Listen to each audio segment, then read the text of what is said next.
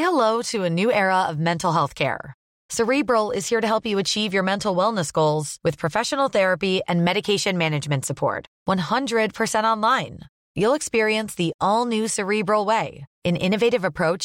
wellness designed around you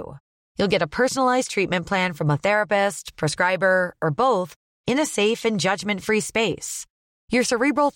or prescriber will outline a customize plan with clear milestones along the way so you can get to feeling your best. With Cerebral, you're not alone in your mental health journey. We're here to empower you to live a fulfilling life. So take that first step towards a brighter future and sign up today at Cerebral.com/podcast and use code ACAST to get 15% off your first month. Offer only valid on monthly plans. Other exclusions may apply. Offer ends July 31st, 2024. See site for details.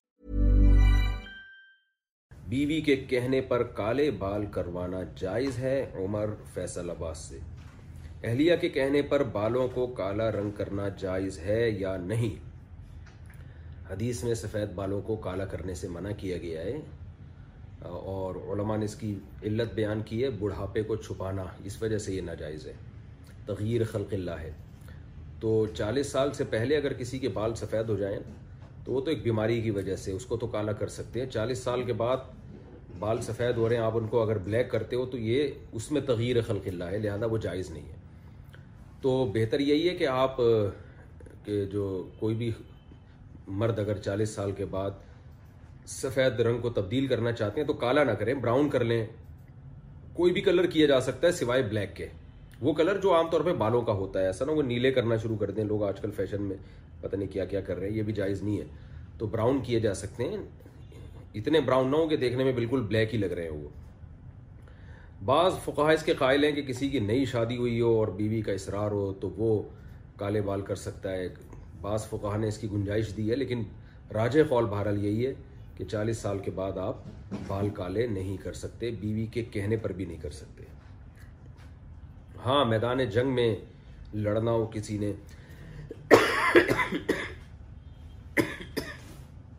دشمن پہ روپ ڈالنا ہو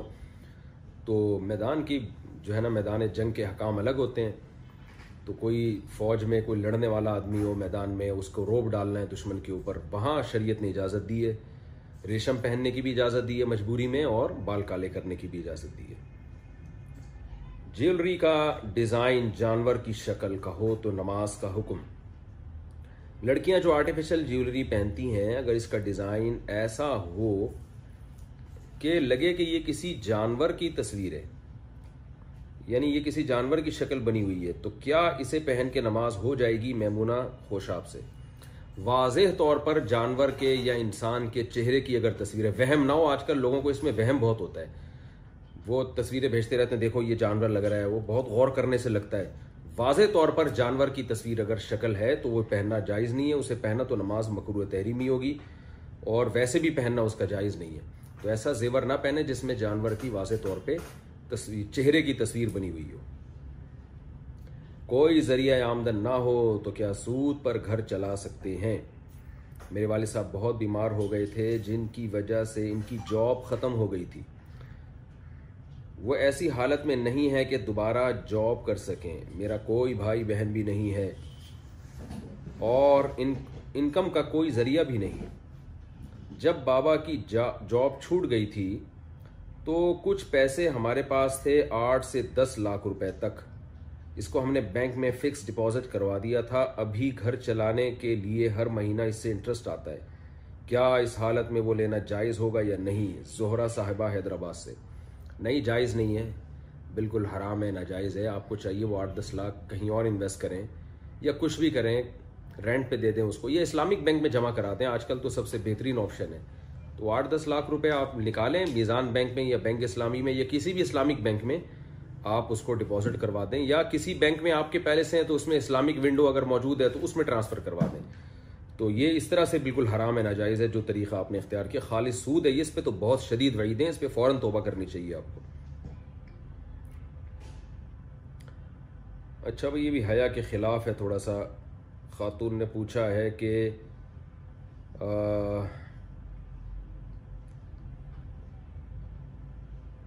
میرے ابو کو فوت عنوان کچھ اور ہے سوال کچھ اور ہے میرے والد صاحب کو فوت ہوئے چھبیس سال ہو چکے ہیں میری امی حیات ہیں ابو نے اپنی جائیداد میں ایک گھر چھوڑا تھا بعض دفعہ بھائی عنوان کی تبدیلی ہوتی ہے سوال کچھ اور ہوتا ہے اس پہ عنوان کچھ اور ڈالا ہوا ہوتا ہے اس کو صحیح کریں ابو نے اپنی جائیداد میں ایک گھر چھوڑا تھا جس میں امی اور میرے چار بھائی اپنی فیملیز کے ساتھ رہتے تھے اچھا بھائی ابو نے گھر چھوڑا تھا اور امی اور چار بھائی اپنی اپنی فیملیز کے ساتھ رہتے تھے ایک پلاٹ بھی چھوڑا تھا جسے بڑے بھائی نے بیچ کر کاروبار شروع کر لیا ہے ایک چلتی ہوئی دکان چھوڑی تھی جس میں دوسرے بھائی کاروبار کرتے ہیں تیسرا بھائی اپنے بلبوتے پر کام کر رہا ہے چوتھا بھائی سرکاری ملازمت کر رہا ہے جس کے سارے تعلیمی اخراجات ابو کے کاروبار سے ہی ادا ہوئے ہیں کیا ہم تین شادی شدہ بہنوں کا اپنے بھائی کی کمائی پر کوئی حق بنتا ہے یا نہیں جبکہ ابھی تک ابو کی جائیداد تقسیم نہیں ہوئی ہے عائشہ صاحبہ نوشہرہ سے جی بالکل بنتا ہے یہ جو چھبیس سال سے جائیدادیں بھائی کے کنٹرول میں ہیں اور سب مشترکہ استعمال کر رہے ہیں یہ بالکل غلط ہے ناجائز ہے اس میں بہنوں کا حق مارا جاتا ہے تو بھائیوں نے جو کچھ اس جائیداد سے کمایا بزنس کی شکل میں یا دکانیں رینٹ پر دے کر اگر وہ بہنوں کی دل سے رضا نہیں تھی تو وہ سارا مال ان کو صدقہ کرنا پڑے گا وہ ناجائز کہلائے گا اور دوبارہ سے وراثت تقسیم کریں اور اگر بہنوں نے ان کو معاف کر دیا یا بہنوں کی مرضی سے انہوں نے استعمال کیا تو اب تک جو ہو چکا وہ ہو چکا اب فوری طور پر بھائیوں کو چاہیے کہ وراثت کو تقسیم کریں اور تقسیم کی یہ صورت بھی ہو سکتی ہے کہ ہر ایک کو اس کا حصہ دے دیں یہ بھی ہو سکتی ہے کہ ٹوٹل کاروبار اور ٹوٹل ابا کی جائیداد سے جو کچھ ارننگ ہو رہی ہے اس ارننگ میں جو بہنوں کا حصہ بنتا ہے وہ ان کو دے دیا جائے آئندہ سے حضرت عیسیٰ علیہ السلام کی قبر کہاں ہوگی میں نے ایک حدیث میں سنا ہے کہ قیامت کے دن آپ صلی اللہ علیہ وسلم حضرت ابو بکر اور حضرت عمر رضی اللہ عنہما اپنی قبروں سے اکٹھے اٹھائے جائیں گے دوسری جگہ میں نے سنا ہے کہ حضرت عیسیٰ علیہ السلام کی قبر بھی آپ صلی اللہ علیہ وسلم کی قبر کے ساتھ بنائی جائے گی تو کیا حضرت عیسیٰ علیہ السلام بھی ان حضرات کے ساتھ اٹھیں گے راشد صاحب انڈیا سے جی بعض مفسرین اور وہ بڑے معتبر مفسرین ہیں انہوں نے یہ بات لکھی ہے اس پہ کچھ چند روایات بھی جمع کی ہیں ان روایات کی صنعت کی پوری تحقیق مجھے نہیں ہے لیکن یہ بات ذکر کی گئی ہے کہ رسول اللہ صلی اللہ علیہ وسلم جہاں دفن ہیں اور ابو بکر و عمر رضی اللہ عنہما جہاں دفن ہیں وہیں حجرے میں ایک قبر کی جگہ خالی ہے جہاں حضرت عیسیٰ علیہ السلام والسلام دفن ہوں گے اور قیامت کے دن پھر وہیں سے اٹھائے جائیں گے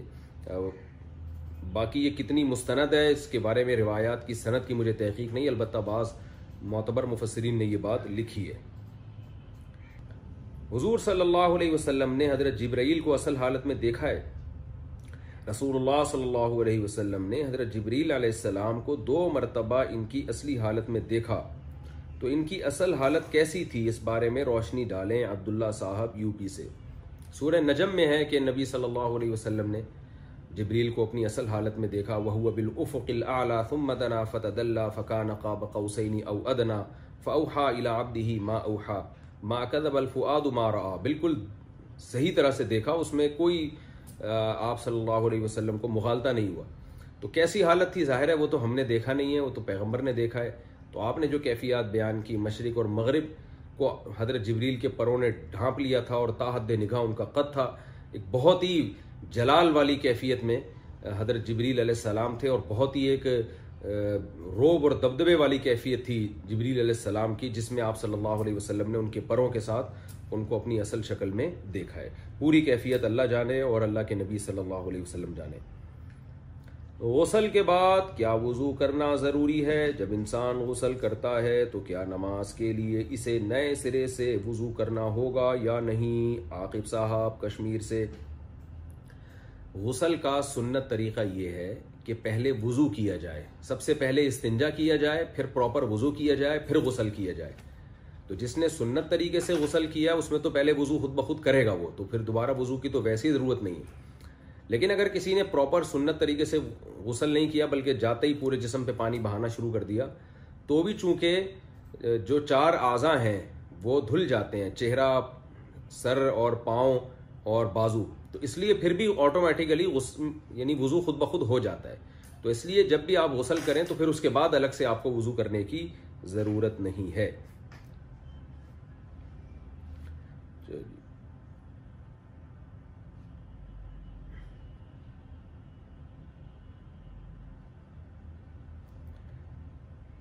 اللہ کو گواہ بنا کر نکاح صحیح ہو جاتا ہے اگر لڑکا اور لڑکی ایک دوسرے سے شدید محبت کریں اور اتنی محبت کریں کہ وہ اللہ کو گواہ بنا کر اللہ کو حاضر ناظر جان کر ایک دوسرے کو تین تین بار نکاح میں قبول کر لیں تو کیا اس سے نکاح ہو جائے گا یا نہیں آصف اقبال پشاور سے بالکل نہیں ہوگا پراپر جب تک دو مسلمان مرد یا ایک مرد اور دو عورتیں گواہ نہیں بنتی اس وقت تک نکاح نہیں ہوتا اور لڑکی اگر کنواری ہے تو پھر اس میں مزید تفصیل ہے کہ لڑکا اس کا ہم پلہ اور کفو اور جوڑ کا ہونا چاہیے اگر لڑکا اس کا ہم پلہ کفو اور جوڑ کا نہیں ہے تو پھر لڑکی کے لیے باپ کا راضی ہونا بھی ضروری ہے والد کی پرمیشن کے بغیر نکاح نہیں ہوگا بہت سارے غیر مسلم تھے جو الحمد مسلمان ہو چکے ہیں ان کو نماز سکھاتے سکھاتے تقریباً چار پانچ مہینے لگ گئے ہیں اب وہ نماز پڑھنے لگے ہیں تو یہ جو چار پانچ مہینے انہوں نے نماز نہیں پڑھی اس کا شرعی حکم کیا ہے کیا ان پر ایمان لانے کے وقت سے نماز فرض ہے یا جب انہوں نے نماز پڑھنا سیکھ لی اس وقت سے فرض ہے محمد یحییٰ سعودی عرب سے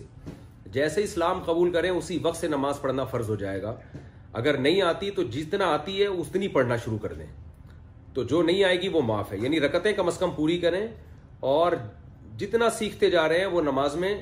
اتنی نماز درست کرتے چلے جائیں تو وہ پھر کیونکہ وہ ابھی نئے مسلمان ہوئے تو وہ جتنی جس طرح بھی پڑھ لیں گے انشاءاللہ ان کی نماز ادا ہو جائے گی اور سیکھتے چلے جائیں تو ہاں اگر انہوں نے پڑھی نہیں ہے نماز یا اتنی غلط پڑھی ہے کہ رکتیں پوری نہیں کی ہیں انہوں نے نماز میں تو پھر وہ نماز ان کے ذمے باقی رہ گئی ہے تو کوئی بھی غیر مسلم جب مسلمان ہوتا ہے اگر اس دوران وہ نماز سیکھنے کے دوران نماز چھوڑ دے گا تو وہ قضا اس کے ذمے ہوگی گناہ گار بھی ہوگا تو اس لیے غیر مسلم جب بھی مسلمان ہو فوراً اس کو نماز شروع کراتے جتنی آتی ہے جیسے آتی ہے جیسے تیسے پڑھ رہا ہے اس کو پڑھائیں آپ اور آہستہ آہستہ اس پر لازم ہے کہ وہ سیکھتا بھی رہے ساتھ ساتھ پچھلے سالوں کی زکوٰۃ کے حساب کا طریقہ ایک ویب سائٹ ہے جس میں ہمیں پہلے انویسٹمنٹ کرنی ہوتی ہے اس کے بعد ہمیں دن میں پچاس ایڈز دیکھنے ہوتے ہیں اگر دس ہزار انویسٹمنٹ کی ہوتی ہے تو ہر ایڈ دیکھنے پر پچاس روپے ملتے ہیں جو کہ چھ مہینے میں تقریباً بہتر ہزار روپے بن جاتے ہیں اور جو انویسمنٹ ہم نے کی ہوتی ہے وہ ایک مہینے بعد واپس مل جاتی ہے کیا ایسی کمائی جائز ہے یا نہیں ایمل صاحبہ کوئٹہ سے یا صاحب ہیں یا صاحب ہے عالم دیکھیں یہ جو ہوتا ہے نا کہ اتنے ایڈ ہمیں دیکھنے پڑتے ہیں یہ یہ گوگل کو دھوکہ دیا جا رہا ہوتا ہے جہاں تک میری معلومات ہے کیونکہ جب ایڈ پہ کلک کرتے ہیں تو گوگل یہی سمجھتا ہے کہ یہ ایڈ وائرل ہو رہا ہے اور اس کے حساب سے وہ ارننگ دیتا ہے تو آپ نے کوئی بندہ بٹھا دیا یا خود بیٹھ کے اس پہ کلک کرتے رہے تو یہ دھوکا ہوگا اور پھر اس کی کمائی جائز نہیں ہوگی جو میں سمجھا ہوں آپ کے سوال کا مطلب اگر کچھ اور ہے تو آپ دوبارہ سوال بھیج کے دوبارہ پوچھیں پچھلے سالوں کی زکوٰۃ کے حساب کا طریقہ وہی ہو گیا دوبارہ زنا کی توبہ کیا ہے مجھ سے زنا سرزد ہو گیا ہے اور اس پر میں بہت شرمندہ ہوں کیا توبہ استغفار کرنے سے اللہ مجھے معاف کر دے گا ایک بندہ انڈیا سے زنا بہت بڑا جرم ہے اس کی اسلام میں سزا یہ ہے کہ کنوارا ہے تو کھلے عام اس کو سو کوڑے مارے جائیں اور اگر شادی شدہ ہے تو اس کو پتھروں سے مار کے ہلاک کیا جائے اتنا بڑا جرم ہے یہ اسلام میں تو اگر اللہ نہ کرے آپ سے یہ جرم ہو گیا ہے تو آپ بہت زیادہ گڑ گڑائیں اللہ کے سامنے اور پھر اس جرم کو ہمیشہ کے لیے بھول جائیں بار بار نہ سوچیں نہ کسی سے تذکرہ کریں اور آئندہ بچنے کے لیے اسباب بھی اختیار کریں آپ خدا نخواستہ لڑکیوں سے دوستیاں بدنظری کی عادت ہے یہ تمام چیزیں گناہ کی طرف لے کے جاتی ہیں گناہ چھوڑنے کا مطلب یہ ہوتا ہے کہ ان تمام وسائل اور ذرائع کو بھی چھوڑ دیا جائے جو گناہ کی طرف لے کر جا رہے ہیں تو یہ اس کی علامت ہوتی ہے کہ اس بندے نے پکی توبہ کی ہے اور میں یہ بھی آپ سے عرض کروں کہ اس نیت سے گناہ کر لینا کہ میں بعد میں توبہ کر لوں گا یہ بہت بڑی حماقت ہے یہ ایسے ہی ہے جیسے کوئی اپنے آپ کو زخمی کرے اور اس نیت سے زخمی کرے کہ میں اپنا علاج کرا لوں گا یہ جو گناہ ہوتے ہیں زنا ہو گیا یا نشہ ہو گیا یہ گناہ ایسے ہوتے ہیں کہ انسان یہ سوچ کے کر لیتا ہے کہ میں توبہ کر لوں گا لیکن پھر شیطان بار بار یہی سوچ کے کرواتا رہتا ہے اور بالآخر موت اسی گناہ میں ہوتی ہے تو اس لیے آپ سے جو ہو گیا بہت غلط ہوا اب توبہ کا دروازہ کھلا ہے گڑ گڑائیں اللہ کے سامنے سچی توبہ کریں اور آئندہ اس گناہ کے قریب بھی مت جائیں اللہ تعالیٰ انشاءاللہ اس جرم کو معاف کر دے گا لیکن جو دوسرے لوگ بھی سن رہے ہیں اور آپ بھی اس نیت سے کبھی بھی یہ جرم نہ کریں کہ ہم توبہ کر لیں گے بعد میں اس کی بڑی سزا ملتی ہے بار بار پھر عادت پڑ جاتی ہے اور پھر بالآخر اسی جرم میں موت واقع ہوتی ہے اللہ ہم سب کو محفوظ رکھے دوبارہ نکاح کرنے پر کتنی طلاقیں باقی رہیں گی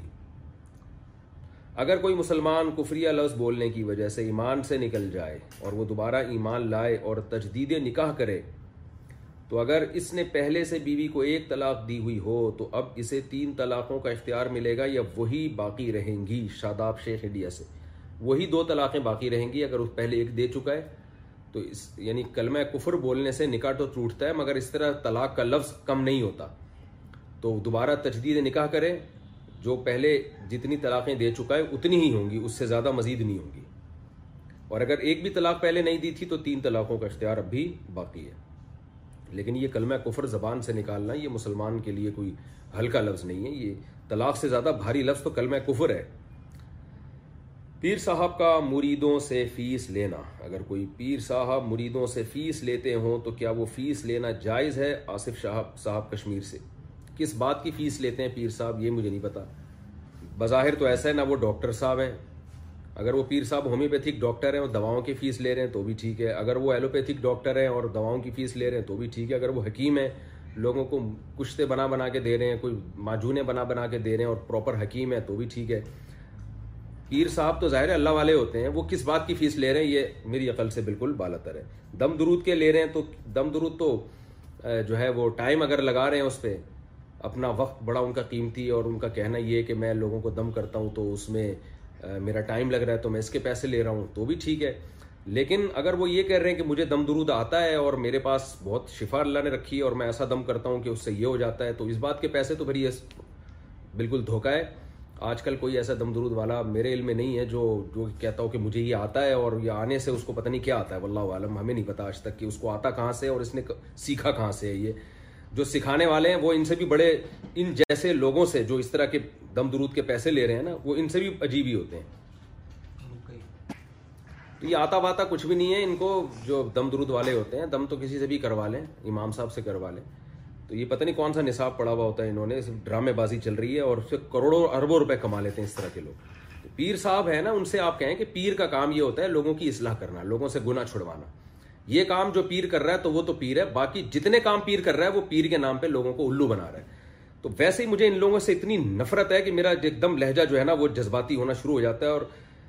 کیونکہ میں دیکھ رہا ہوں ہمارے علماء کو جتنا ان سے بے وقوف بن رہے ہیں نا ان لوگوں سے ان پیروں سے جو دمدرود والے پیر ہیں اتنا کوئی اور بیوقوف نہیں بن رہا جب علماء بیوقوف بن رہے ہیں تو عوام کو آپ کیا روکو گے اور میں نے ان میں ایک بھی ڈھنگ کا آدمی نہیں دیکھا ہے تو اللہ ان کم بختوں سے ہم سب کو نجات عطا فرمائے فائننس کمپنیوں کے ذریعے خرید و فروغ کا حکم میرا بائک کا شو روم ہے آج کل گاڑی کیش سے زیادہ فائننس پہ بک رہی ہوتی ہے کسٹمر سے ہم ڈاؤن پیمنٹ لیتے ہیں اور بقیہ اماؤنٹ فائنینس کمپنی ہمیں دے دیتی ہے یعنی اگر گاڑی کی کل قیمت ایک لاکھ ہے اور پچاس ہزار کسٹمر نے دیے تو پچاس ہزار فائننس کمپنی ہمیں دے دیتی ہے اس بارے میں تفصیل بتا دیں کہ یہ کہاں تک جائز ہے محمد آصف صاحب انڈیا سے پتہ نہیں آپ نے سوال کو واضح کر کے نہیں پوچھا ہے بھائی اگر آپ ڈاؤن پیمنٹ لے کے کمپنی سے گاڑی بک کرا لیتے ہیں اور پھر آگے آپ گاڑی بیچنے کا وعدہ کر لیتے ہیں جیسے پچاس ہزار آپ نے ڈاؤن پیمنٹ دے دی اور کمپنی سے گاڑی آپ نے بک کرا لی اور آگے آپ نے کسٹمر کو کہہ دیا کہ چھ مہینے بعد میں تمہیں گاڑی بیچوں گا ابھی بیچی نہیں ہے لیکن میں وعدہ کرتا ہوں تمہیں بیچوں گا اور لاکھ کی دوں گا تو یہ جائز ہے اور اگر ابھی آپ کا گاڑی پہ قبضہ نہیں آیا اور آپ نے بیچنے کا وعدہ نہیں بلکہ پکی ڈھکی بیچ دی ہے گاڑی تو یہ پھر جو ہے یہ سلم کے طریقے پر تو جائز ہے کہ گاڑی کی پوری ڈیٹیل آپ اس کو بتا دیں اور چھ مہینے بعد ڈیلیوری کا آپ اس سے وعدہ کر لیں اور پھر اس سے کیش رقم بھی لے لیں تو یہ تو جائز ہوگا اور اگر آپ نے کیش رقم اس سے نہیں لیے آپ نے گاڑی بھی بیچ دی کہ بھائی چھ مہینے بعد میں تمہیں گاڑی دوں گا اور پیسے بھی تم سے چھ مہینے بعد لوں گا تو پھر یہ ناجائز ہو جائے گا تو اسپیسیفک جو عمل آپ کر رہے ہیں جب تک وہ واضح کر کے نہیں بتائیں گے تو جواب دینا میرے لیے مشکل ہوگا فارمیسی لائسنس دے کر کرایہ وصول کرنا میرے پاس فارمیسی کا لائسنس ہے لیکن وہ میرے پاس ہی رکھا ہوا ہے استعمال میں نہیں ہے کیا میں وہ کسی ایسے شخص کو کرائے پر دے سکتی ہوں جس جسے چھ سے سات سال کا میڈیکل چلانے کا تجربہ اور ٹریننگ ہو اور وہ اچھے طریقے سے میڈیکل چلا بھی سکتا ہو کیا اس لائسنس کا کرایہ میرے لیے جائز ہوگا زینب خاتون گجرات سے جائز نہیں ہے گورنمنٹ جب کسی کو لائسنس دیتی ہے تو اس کا مطلب یہ ہوتا ہے کہ وہ خود میڈیکل اسٹور چلائے یا اس لائسنس سے فائدہ اٹھائے اس لائسنس کو بیچنا یا رینٹ پہ دینا اللیگل ہے یہ جائز کام نہیں ہے یہ جہاں تک مجھے معلومات دوران سفر گاڑی میں فرض نماز پڑھ سکتے ہیں ہم کبھی بازار جاتے ہیں تو اس دوران کبھی نماز کا وقت آ جاتا ہے اگر کہیں جگہ نہ ملے تو کیا گاڑی ہی میں نماز پڑھی جا سکتی ہے امت اللہ صاحبہ کراچی سے فرض نماز گاڑی سے اتر کے پڑھنا فرض ہے تو اگر فرض نماز قضا ہونے کا خطرہ ہے گاڑی سے اتریں کہیں گاڑی کو پارک کریں فٹ پاتھ پہ پڑے ہوٹل میں پڑھیں مسجد میں پڑھیں کہیں بھی جگہ ملتی ہے آپ کو کھڑے ہو کر فرض نماز ادا کرنی پڑے گی اگر حالات باہر خراب ہیں یا یہ کہ اتنا ٹریفک ہے کہ گاڑیاں چاروں طرف سے پھنس گئی ہیں اور آپ کے لیے دروازہ کھول کے نکلنا ممکن ہی نہیں ہے یا ڈرائیونگ خود کر رہے ہیں اکیلے ہیں اگر وہاں سے نکلے تو پیچھے سارا ٹریفک پھنس جائے گا آپ کی وجہ سے کوئی دوسرا ڈرائیور بھی نہیں ہے تو پھر ایسی شدید مجبوری میں پہلی بات تو اس کا گناہ ہوگا کہ آپ ایسے وقت پہ شاپنگ کرنے نکلے کیوں جب آپ کو پتا تھا کہ نماز قضا ہو جائے گی اور اگر پھر بھی اتفاق سے ایسا ہو گیا ہے تو پھر مجبوری میں گاڑی کے اندر ہی نماز پڑھ لی جائے اور اس کو بعد میں لوٹا لیا جائے فرض نماز کی بات کر رہا ہوں انگلیاں چٹخانہ کیا قوم لوت کی نشانی ہے انگلیاں چٹخانہ کیسا ہے ہم نے سنا ہے کہ یہ قوم لوت کی نشانی ہے کیا یہ بات درست ہے اور اگر نماز کے دوران غلطی سے کوئی چٹخاتا ہے تو اس کا کیا حکم ہے زوجہ معین الدین کراچی سے انگلیاں چٹخانہ ایک مکرو ناپسندیدہ عمل ہے باقی یہ نہ قوم لود کی نشانی ہے نہ ان کی کوئی علامت ہے اور نماز بھی مکرو ہے مکرو ہو جائے گی مکرو اس لیے ہوگی کہ غیر ضروری آپ حرکت کر رہے ہیں اس لیے نماز میں تو اور زیادہ برا عمل ہے یہ اس لیے نہ نہیں کرنا چاہیے اس سے یہ جوڑ بھی خراب ہو جاتے ہیں بہرحال حرام حلال و حرام سے اس کا تعلق نہیں ہے ناپسندیدہ کام ہے کیا وقت ضائع کرنا گناہ ہے کیا وقت ضائع کرنا گناہ ہے مہد خان اسلام آباد سے وقت ضائع کرنا کا مطلب اگر کسی ناجائز کام میں ضائع کر رہے ہیں پھر تو گناہ ہے اگر ناجائز کام میں ضائع نہیں کر رہے ویسے ہی بیٹھے ہوئے ہیں نہ کوئی کام کچھ بھی نہیں کر رہے تو گناہ تو نہیں ہے لیکن بہرحال یہ نبی صلی اللہ علیہ وسلم نے بہت سخت تنبی فرمائی ہے من حسن اسلام المرء ترکہ ہوں مالا یعنی آپ صلی اللہ علیہ وسلم نے فرمایا انسان کے اسلام کی اچھائی ہے کہ لا یعنی کام کو چھوڑ دے لا یعنی کام وہ جس کا نہ دنیا میں کوئی فائدہ نہ آخرت میں تو ایسے ہی بیٹھ کے ٹائم ویسٹ کر رہے ہیں یا فضول کاموں میں وقت ضائع کر رہے ہیں جن کا نہ دنیا میں فائدہ نہ آخرت میں تو حرام گناہ تو نہیں ہے لیکن یہ چیز قیامت کے دن حسرت اور افسوس کا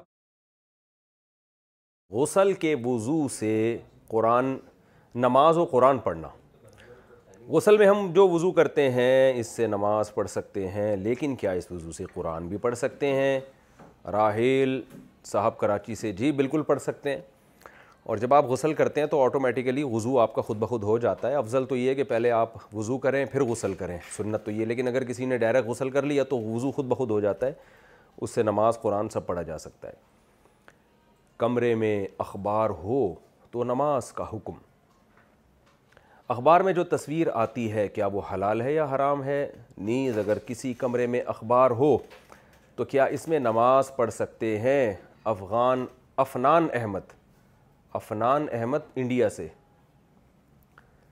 دیکھیں تصویر پرنٹڈ تصویر بلا ضرورت شدیدہ حرام ہے یہ تصویر ہی میں داخل ہے چاہے وہ اخبار پہ ہو یا کس کہیں بھی کاغذ پہ ہو بشرطے کے تصویر چہرے کی ہو جاندار کے چہرے کی چاہے وہ جانور ہو یا انسان درختوں کی تصویریں یا بے جان چیزوں کی تصویریں وہ بالکل جائز ہیں تو اگر جاندار کی تصویر اخبار پر ہے اور اخبار کمرے میں موجود ہے تو اصولی طور پر تو فقاہ نے یہی مسئلہ بیان کیا ہے کہ جس روم میں آپ نماز پڑھ رہے ہیں اس روم میں اگر جاندار کی تصویر موجود ہو تو نماز مقروح تحریمی ہے کیونکہ وہاں ایک گناہ ہو رہا ہے لیکن آج کل اس میں ابتلا بہت زیادہ ہے جگہ جگہ اخبار پڑے ہوئے ہوتے ہیں تو اس لیے گنجائش والا قول اختیار کیا جاتا ہے گنجائش یہ کہ تصویر اگر نیچے پڑی ہوئی ہو یا ایسے ہی یعنی رکھی ہوئی ہو کہیں اور باقاعدہ پراپر دیوار پہ نہ لگی ہوئی ہو تو پھر وہاں نماز پڑھنے کی گنجائش ہے کیونکہ آج کل ہر جگہ میگزین اور لٹریچر ہوتا ہے جس میں تصویریں ہوتی ہیں انسان کہاں تک بچے اور کہاں تک ان کو کاٹتا رہے تو اس لیے آج کل اس قول پہ فتویٰ دیا جاتا ہے جس میں آسانی ہے وہ آسانی یہی ہے کہ تصویر اگر چہرے کی تصویر پراپر دیوار پہ لگی ہوئی ہے تو وہ تو بالکل ناجائز ہے کیونکہ وہ تو تصویر کو آپ بہت عزت دے رہے ہیں دیوار پہ کہیں تصویر لگی ہوئی ہو تو اس کمرے میں پھر نماز پڑھنا جائز نہیں ہے آپ اس تصویر کو الٹا کر دیں یا اس پہ کوئی کپڑا ڈال دیں اگر آپ کو یہ اختیار ہے یعنی آپ یہ کر سکتے ہیں اگر یہ بھی نہیں کر سکتے تو پھر اس کمرے میں نماز نہ پڑھیں آپ باہر نکل کے پڑھ لیں وہ بھی ممکن نہیں ہے تو پھر مجبوری میں آپ وہیں نماز پڑھ لیں قضا نہ کریں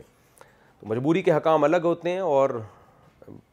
نارمل جو حالت ہوتی ہے اس کے حکام الگ ہوتے ہیں تو حتی الامکان آپ کوشش کریں تصویر کو چھپا دیں خاص طور پہ وہ تصویر جو دیوار پہ لٹکی ہوئی ہو اور دیواروں پہ جو آج کل لوگ یادگاروں کے لیے ماں باپ کی تصویریں لگاتے ہیں دادا کی پیر و مرشد کی یہ حرام ہے ناجائز ہے اس سے بچنا چاہیے دیکھیں اگر تصویر سازی کی اسلام میں اجازت ہوتی تو سب سے پہلے صحابہ رسول اللہ صلی اللہ علیہ وسلم کی تصویریں بناتے دیواروں پہ لگاتے کوئی ایک بھی ہمیں ایسا نہیں ملتا کہ صحابی رسول نے نبی صلی اللہ علیہ وسلم کی چہرے انور کی تصویر بنائی ہو حالانکہ وہ تو زیادہ نبی سے محبت کرتے تھے تو جب وہ نبی کی تصویریں یادگاروں کی یادگار کی طور پہ محفوظ نہیں رکھتے تھے تو ہم اور آپ کو کہاں سے اپنے باپ دادا سے اتنی محبت آ گئی کہ ہم ان کی تصویروں کو محفوظ رکھیں تو باپ دادا سے محبت مشائق سے محبت اس کا تقاضا ہے کہ ان کے لیے دعا کی جائے ان کی تعلیمات کو فالو کیا جائے ان کی تصویریں محفوظ رکھنا یہ بالکل بھی محبت کا تقاضا نہیں ہے اور صحابہ کی سنت کے خلاف ہے یہ جلسے کی دعا کون سی نماز میں پڑھیں گے دو سردوں کے درمیان جو دعا پڑھی جاتی ہے وہ صرف فرض نمازوں میں پڑھی جاتی ہے یا سنت اور نوافل میں بھی پڑھی جا سکتی ہے واحد صاحب گجرات سے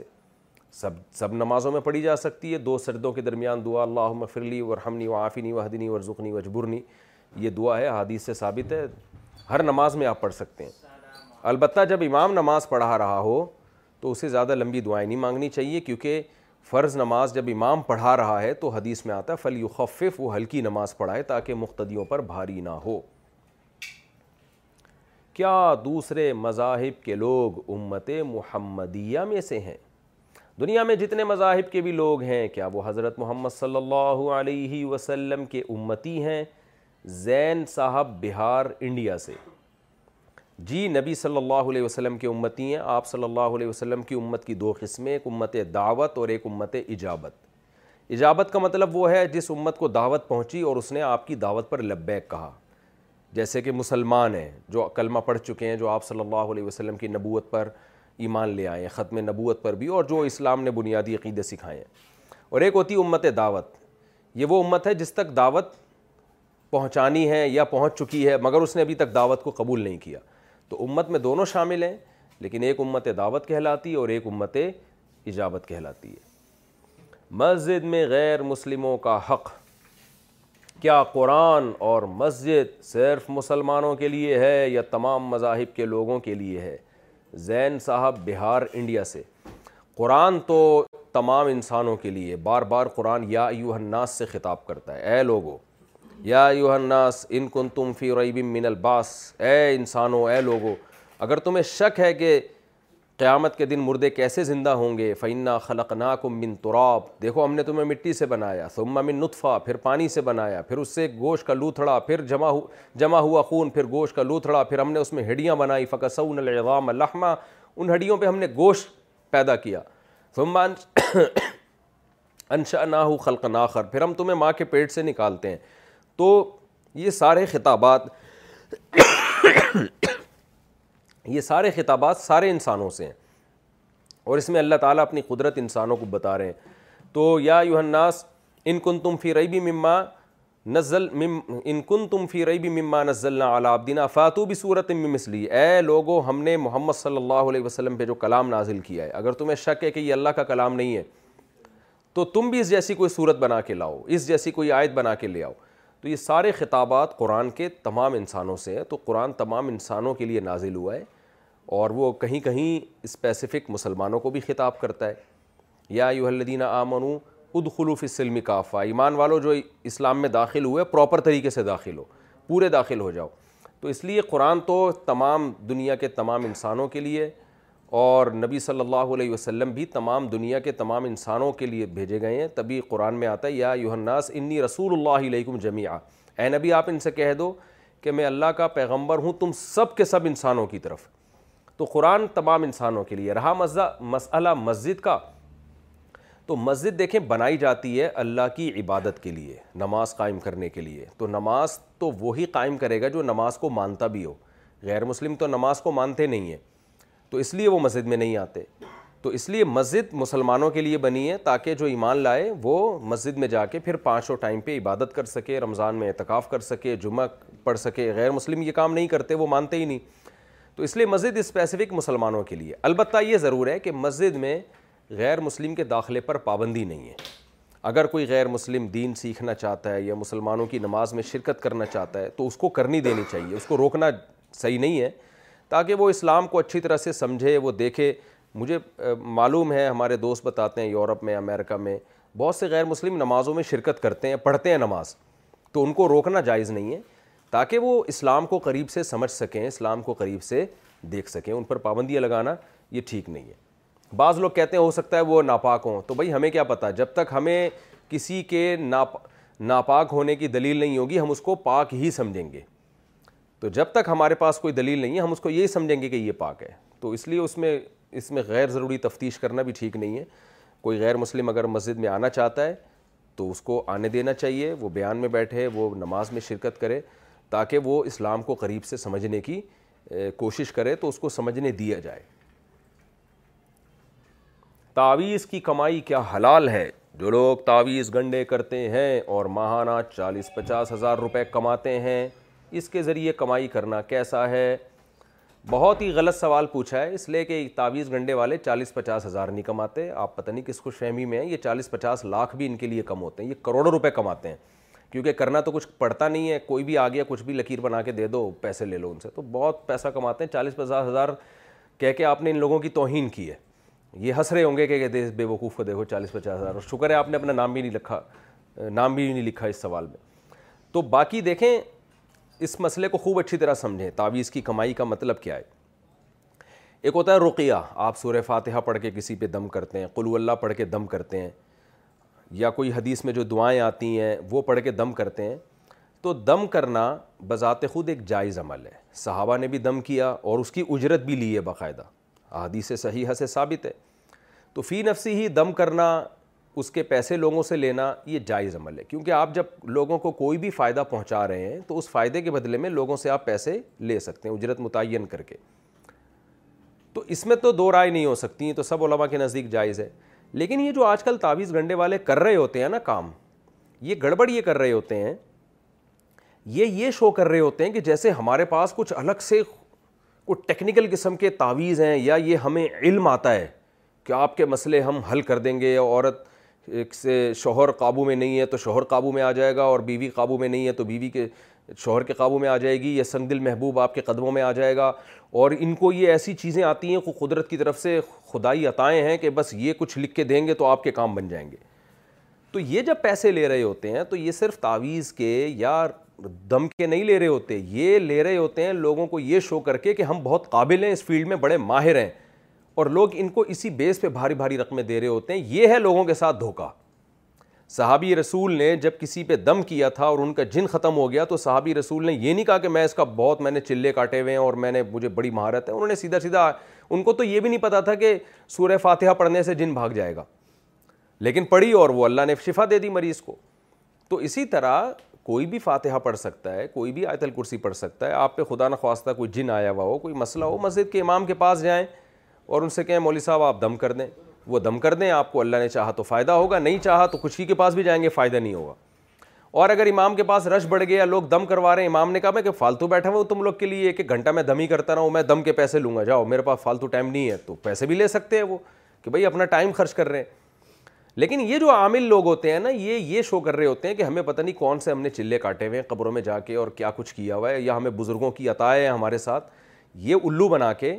بیس پہ لوگ پیسے دے رہے ہوتے ہیں یہی وجہ ہے کہ عام جو مساجد کے امام اور جو جتنے بھی مشائق بزرگ ہیں ان سے دم کرانے کا تو کوئی پانچ روپے بھی نہیں دیتا ان کو لیکن ان کے پاس جب جائیں گے تو پہلے یہ بتاتے ہیں اتنے پیسے لگیں گے اور یوں ہوگا پھر یہ لے کر آؤ پھر یوں لے کر آؤ اور جناب یہ کروڑ پتی بن جاتے ہیں اور لوگ اس چکر میں جا رہے ہوتے ہیں ان کو پتہ نہیں کیا آتا ہے اللہ نے کون سے علوم ان کو عطا کیا حالانکہ کخ بھی ان کو کچھ بھی خود خدا کی طرف سے عطا نہیں کیا ہوا گیا ہوتا اور نہ یہ چلے ولوں سے تو کچھ بھی نہیں ہوتا سوائے اپنا دماغ خراب ہونے کے تو کچھ بھی نہیں ہوتا اچھا بعض ڈرامے باز اس میں یہ بھی کرتے ہیں وہ کہتے ہیں ہم تعویذ کے پیسے نہیں لیتے وہ کہتے ہیں یہ زعفران سے جو ہے نا ہم نے زعفران سے اور مشک سے یہ آپ کا تعویذ بنانا ہے ہم نے لکھنی بھی اس میں قرآن کی آیت ہے تو ایسا ہے کہ آپ ہم پیسے نہیں لیں گے آپ یہ زعفران اور یہ لے آئیں کہیں سے مشک لے آئیں اور ہم تعویذ بنا دیں گے اب وہ پورے محلے میں کہاں سے بیچارے کو زعفران مشک ملے تو وہ گھومتا رہتا ہے کہتے ہیں او اچھا چلیں پھر میرے پاس زعفران رکھی ہوئی ہے میں اتنے کی بیچ دیتا ہوں آپ کو تو یہاں سے اپنا وہ بزنس چلا رہے ہوتے ہیں کہنے کو تو وہ گھننے بنے ہوئے ہوتے ہیں کہ حضرت جی پیسے نہیں لیتے لیکن ادھر سے انہوں نے کروڑوں روپے چھاپ دیے ہوتے ہیں اس زعفران کا یہ بھی نہیں پتہ ہوتا کہ یہ اوریجنل ہے اور کچھ بھی نہیں تو اس طرح بڑے بڑے فراڈی ہیں اس فیلڈ میں بس کیا بتاؤں میں مجھے پھر غصہ آنے لگتا ہے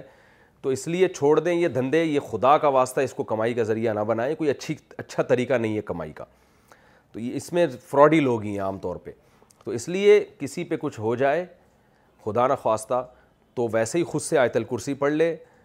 نہیں سمجھ میں آ رہا ہے مسجد کا امام نیک پرہیزگار پانچوں ٹائم نماز پڑھاتا ہے ان کے پاس جائیں امام صاحب آپ دم کر دیں شاید اللہ نے آپ کی پھوک میں زیادہ طاقت رکھی ہو آپ نیک آدمی ہیں بس اس سے آگے ان کاموں میں نہ پڑھیں آپ اور نہ کسی کو ان چیزوں میں پیسے دیں اللہ نے آپ کو حلال پیسے دیے ان چیزوں میں برباد نہ کریں پھر بھی ٹھیک ہو جائے تو ٹھیک ہے نہیں ٹھیک ہوتا مریض آپ کا تو صبر کریں دنیا میں ہر مسئلے کا اللہ نے حل نہیں رکھا ہے بہت سے مسئلے آخرت میں حل ہوں گے ہمارے نبی صلی اللہ علیہ وسلم کے پاس ایک خاتون آئیں کہ مجھ پہ آسیب آتا ہے اور میں اس طرح سے جو ہے وہ اپنے جسم کے کپڑے پھاڑ لیتی ہوں اور دورہ چڑھتا ہے تو آپ نے فرمایا کہ اگر تم کہتی ہو تو میں اللہ سے دعا کرتا ہوں اللہ تمہیں شفا دے دے گا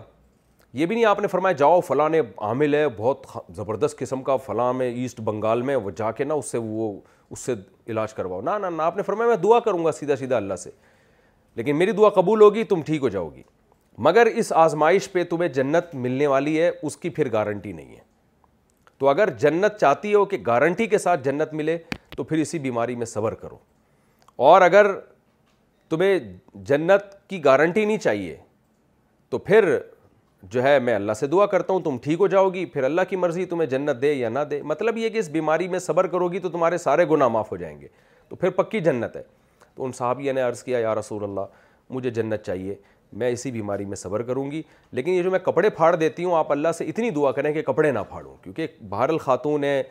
جسم جو ہے وہ نمایاں ہو جاتا ہے کھایا تھی ان میں آپ نے دعا مانگی کہ اللہ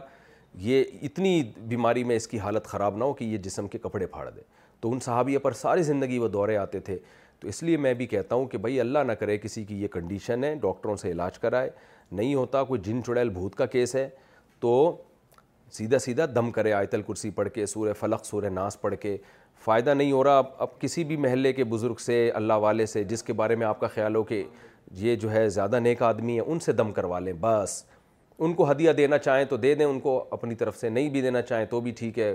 وہ اگر لینا چاہیں کہ بھئی میں رش بڑھ گیا میرے پاس ٹائم بہت ہے تو چلو ان کو بھی پیسے دے سکتے ہیں بشرطے کہ پروفیشنل نہ ہوں یہ نہ ہو کہ ان کا کام ہی یہی ہے تو پروفیشنل لوگ فراڈی ہوتے ہیں اس میں تو اس طرح کر لیں پھر ٹھیک ہو جائے مریض صحیح ہے نہیں ہوتا تو بس صبر کریں اس پر اور میں نے بہت سے لوگوں کو دیکھا ہے جنہوں نے صبر کیا ان کا مریض ٹھیک ہو گیا اور جنہوں نے صبر نہیں کیا عاملوں کے پاس پہنچ گئے تعویذ گنڈے والوں کے پاس پہنچ گئے روحانی علاج والوں کے پاس پہنچ گئے ایک آدمی ٹھیک ہوتا ہے دوسرا بیمار ہو جاتا ہے ان کے خاندان کا اور ان کی نسلیں برباد ہو جاتی ہیں وہ تعویذ فلیتے پلیتے اور گلے میں پٹا اور کالا پٹا اور ایک تعویذ یہاں بندھا ہوا ہے ایک گھٹنے میں بندھا ہوا ہے ایک انگوٹھے میں اسی میں زندگی برباد ہو جاتی ہے اس لیے اللہ کا واسطہ اپنے آپ کو ان چیزوں سے نکالو جب بھی کوئی مسئلہ ہو اللہ سے بس دعا مانگو اور ان چکروں میں نہ پڑیں آپ لیکن بات سمجھ میں آتی نہیں ہے لوگوں کی کرنا لوگوں نے وہی ہے جو ان کی کھوپڑی میں آ رہا ہے تو کرتے رہو پھر زندگیاں برباد کرو اپنی ہمیں دیکھو اللہ کا شکر ہے کوئی پٹا نہیں ہمارے گلے میں کوئی تعویذ نہیں تو نہ میرے کسی بچے کے گلے میں اللہ کا شکر ہے نہ کوئی تعویذ ہے نہ کوئی فلیتا نہ کوئی پلیتا کالے دھاگے پیلے دھاگے اللہ کا شکر ہے اللہ نے ہمیں بچائے اس لانت سے میں تو کہتا ہوں اللہ جس کو بچا لے اس پر اللہ کا بہت بڑا انعام ہے اس دور میں حالانکہ مسائل تو ہمارے ساتھ بھی آتے ہیں بیماریاں بھی آتی ہیں پریشانیاں بھی آتی ہیں ہم بھی اسی زندگی میں رہتے ہیں لیکن اللہ کا شکر ہے نہ ہماری توجہ کبھی ان فلیتوں پلیتوں کی طرف گئی ہے اور نہ اپنی نسلوں کو بھی ہم نے وصیت کی ہوئی ہے نہ ہمارے ماں باپ نے ہمیں یہ چیزیں سکھائی ہیں جو مسئلہ آئے اللہ سے دعا مانگو اور اللہ الحمد للہ سارے مسئلے حل کر دیتا ہے اسی طرح سے قبلہ کی طرف پاؤں کرنے کا حکم کیا قبلے کی طرف پیر کر کے بیٹھ سکتے ہیں یا سوتے وقت قبلے کی طرف پیر کر سکتے ہیں میں نے جدہ میں دیکھا ہے کہ لوگ قبلے کی طرف پیر کر کے قرآن پڑھتے ہیں کیا یہ عمل درست ہے یا نہیں دانش انصاری لکھنؤ سے دیکھیں یہ اختلافی مسئلہ ہے حنفیہ کے نزدیک جائز نہیں ہے قبلے کی طرف پاؤں کرنا دوسرے جو عرب علماء ہیں وہ جائز قرار دیتے ہیں عرب علماء یہ کہتے ہیں اس کی کیا دلیل ہے کہ جس میں قبلے کی طرف پاؤں کرنے سے منع کیا گیا ہو کوئی حدیث دکھاؤ ہم ان سے یہ کہتے ہیں کہ قرآن مجید میں اللہ تعالیٰ کا ارشاد ہے وہ عظیم شاہ ارالِ ہی فعنہ القلوب جو بھی شاعر اللہ کی تعظیم کرتا ہے دل کے تقوی کی علامت ہے اب قرآن نے ہمیں یہ حکم دیا ہے کہ شاعر اللہ جو بھی اللہ کے شاعر ہیں ان کی تعظیم کرو کسی کی طرف پاؤں پھیلانا یہ بے ادبی ہے عرف میں یعنی قرآن یہ تھوڑی بتائے گا کہ کون کون سے بے ادبی کے کام ہے وہ مت کرو قرآن تو صرف اتنا بتائے گا کہ شاعر اللہ کی تعظیم کرو شاعر اللہ میں سب سے بڑا شاعر تو بیت اللہ ہے جو اللہ کا گھر ہے تو اس کی تعظیم قرآن سے ثابت ہے تعظیم کے طریقے قرآن نہیں بتائے گا وہ آپ کو عرف بتائے گا اس کی مثال ایسے ہے جیسے قرآن میں آتا ہے ولا تق اللہ ما افن ماں باپ کو اف مت کرو کیا مطلب اس میں قرآن نے بتا دیا کہ تکلیف مت دو اتنی تکلیف جو اف میں ہوتی ہے وہ بھی مت کرو اب کوئی ماں باپ کو گالیاں دے رہا ہے آپ کے کہاں لکھا ہے حدیث میں کہ گالیاں دینا منع ہے کہاں لکھا ہے حدیث میں کہ جی برا بلا کہنا منع ہے تو ہو سکتا ہے حدیث میں ہو بھی لیکن یہ کہ ہر ہر چیز تو نہیں حدیث میں ہوگی اصول اور ضابطہ بیان کیا جائے گا تو شاعر اللہ کی تعظیم کا ہمیں حکم دیا گیا ہے اس میں اب یہ کہنا کہ اسپیسیفک یہ دکھاؤ کہ پاؤں پھیلانا جو ہے یہ بے ادبی ہے اور یہ جائز نہیں ہے تو ایسا کوئی بھی حدیث نہیں دکھا سکتا ہم یہ بتائیں گے بھائی شاعر اللہ کی تعظیم کا ہمیں حکم دیا گیا ہے پاؤں پھیلانا یہ تعظیم نہیں بلکہ یہ توہین ہے اس کی سب سے بڑی دلیل یہ کہ آپ اپنے ابا کے سامنے ذرا پاؤں پھیلا کے بیٹھو ابا بیٹھے ہوئے سامنے یوں پاؤں پھیلاؤ ابا کہیں گے بیٹا میں تمہارا باپ ہوں باپ کے ساتھ یہ سلوک کر رہے ہو پاؤں پھیلا رہے ہو اب آپ ابا سے کہیں ابا قرآن میں یہ تو حکم ہے کہ ماں باپ کی تعظیم کرو ماں باپ کے سامنے پاؤں پھیلانا مانا یہ کون سی حدیث میں ہے جیسے یہ بالکل عجیب سا سوال ہوگا اسی طرح یہ بھی بالکل عجیب سا سوال ہوگا کہ قبلے کی طرف پاؤں پھیلانا ناجائز ہے اس پہ کوئی حدیث دکھاؤ تو بھائی ایسی حدیثیں نہیں ہوں گی یہ بس حدیث میں اجمال ہے قرآن و سنت میں اجمال ہے کہ تعظیم کرنا ہے پاؤں پھیلانا یہ تعظیم نہیں بلکہ توہین ہے بعض حضرات یہ دلیل دیتے ہیں کہ رسول اللہ صلی اللہ علیہ وسلم قبلے کی طرف پشت کر کے بیٹھا کرتے تھے تو حالانکہ پشت کرنا بھی توہین ہے اس کا جواب یہ ہے کہ دیکھیں پشت کرنا یہ ضرورت کی وجہ سے ہے کیونکہ اگر قبلے کی طرف پشت کرنے کو بھی ناجائز عمل قرار دے دیا جاتا تو اس میں امت بہت عرج میں مبتلا ہو جاتی کیونکہ قبلہ تو ہم کہیں بھی جا رہے ہیں بعض دفعہ ہماری پشت کی طرف قبلہ ہوگا اب ہم اس طرف جا ہی نہیں سکیں گے ہم تو ٹیڑھے میڑے ہو کے جائیں گے تو اس لیے نبی صلی اللہ علیہ وسلم نے اپنے عمل سے بتا دیا بھائی پشت کرنے میں وہ بالکل جائز ہے کیونکہ وجہ اس کی یہ ہے کہ اگر اتنا ادب کا ہمیں حکم دے دیا جائے کہ پشت کرنے کو بھی حرام قرار دے دیا جائے پھر زندگی اجیرن بن جائے تو ادب اتنا اتنا افورڈ کر سکتا ہے انسان پاؤں پھیلانے میں کوئی وہ ٹینشن کی بات نہیں ہے پاؤں نہ پھیلائیں آپ کون یعنی اس میں کون سی ضرورت ہے اور اگر کسی کو ضرورت ہے پاؤں پھیلانے کی تو وہ پھیلا بھی سکتا ہے کسی کا گھٹنا موڑنا ہی مشکل ہے اس کے لیے جیسے مریض جب زمین پہ بیٹھ کے نماز پڑھتا ہے اور گھٹنا موڑنا اس کے لیے مشکل ہے تو ہم اسے کہتے ہیں بھائی قبلے کی طرف پاؤں پھیلا کے نماز پڑھو وجہ اس کی یہ ہے کہ یہاں مجبوری ہے تو مجبوری کے حکام الگ ہیں لیکن نارمل ایسا نہیں ہے بعض حضرات یہ کہتے ہیں کہ قبلے کی طرف جب رخ کر کے قضائے حاجت جائز ہے تو پاؤں پھیلانا کیوں جائز نہیں ہے اور وہ استدلال کرتے ہیں حضرت عبداللہ بن عمر رضی اللہ تعالیٰ عنہ کی حدیث سے کہ عبداللہ بن عمر فرماتے ہیں کہ میں نے دیکھا کہ آپ صلی اللہ علیہ وسلم نے قبلے کی طرف رخ کر کے آپ قضائے حاجت فرما رہے تھے اور جو ہے یعنی آبادی میں اور پھر عبداللہ بن عمر بھی یہی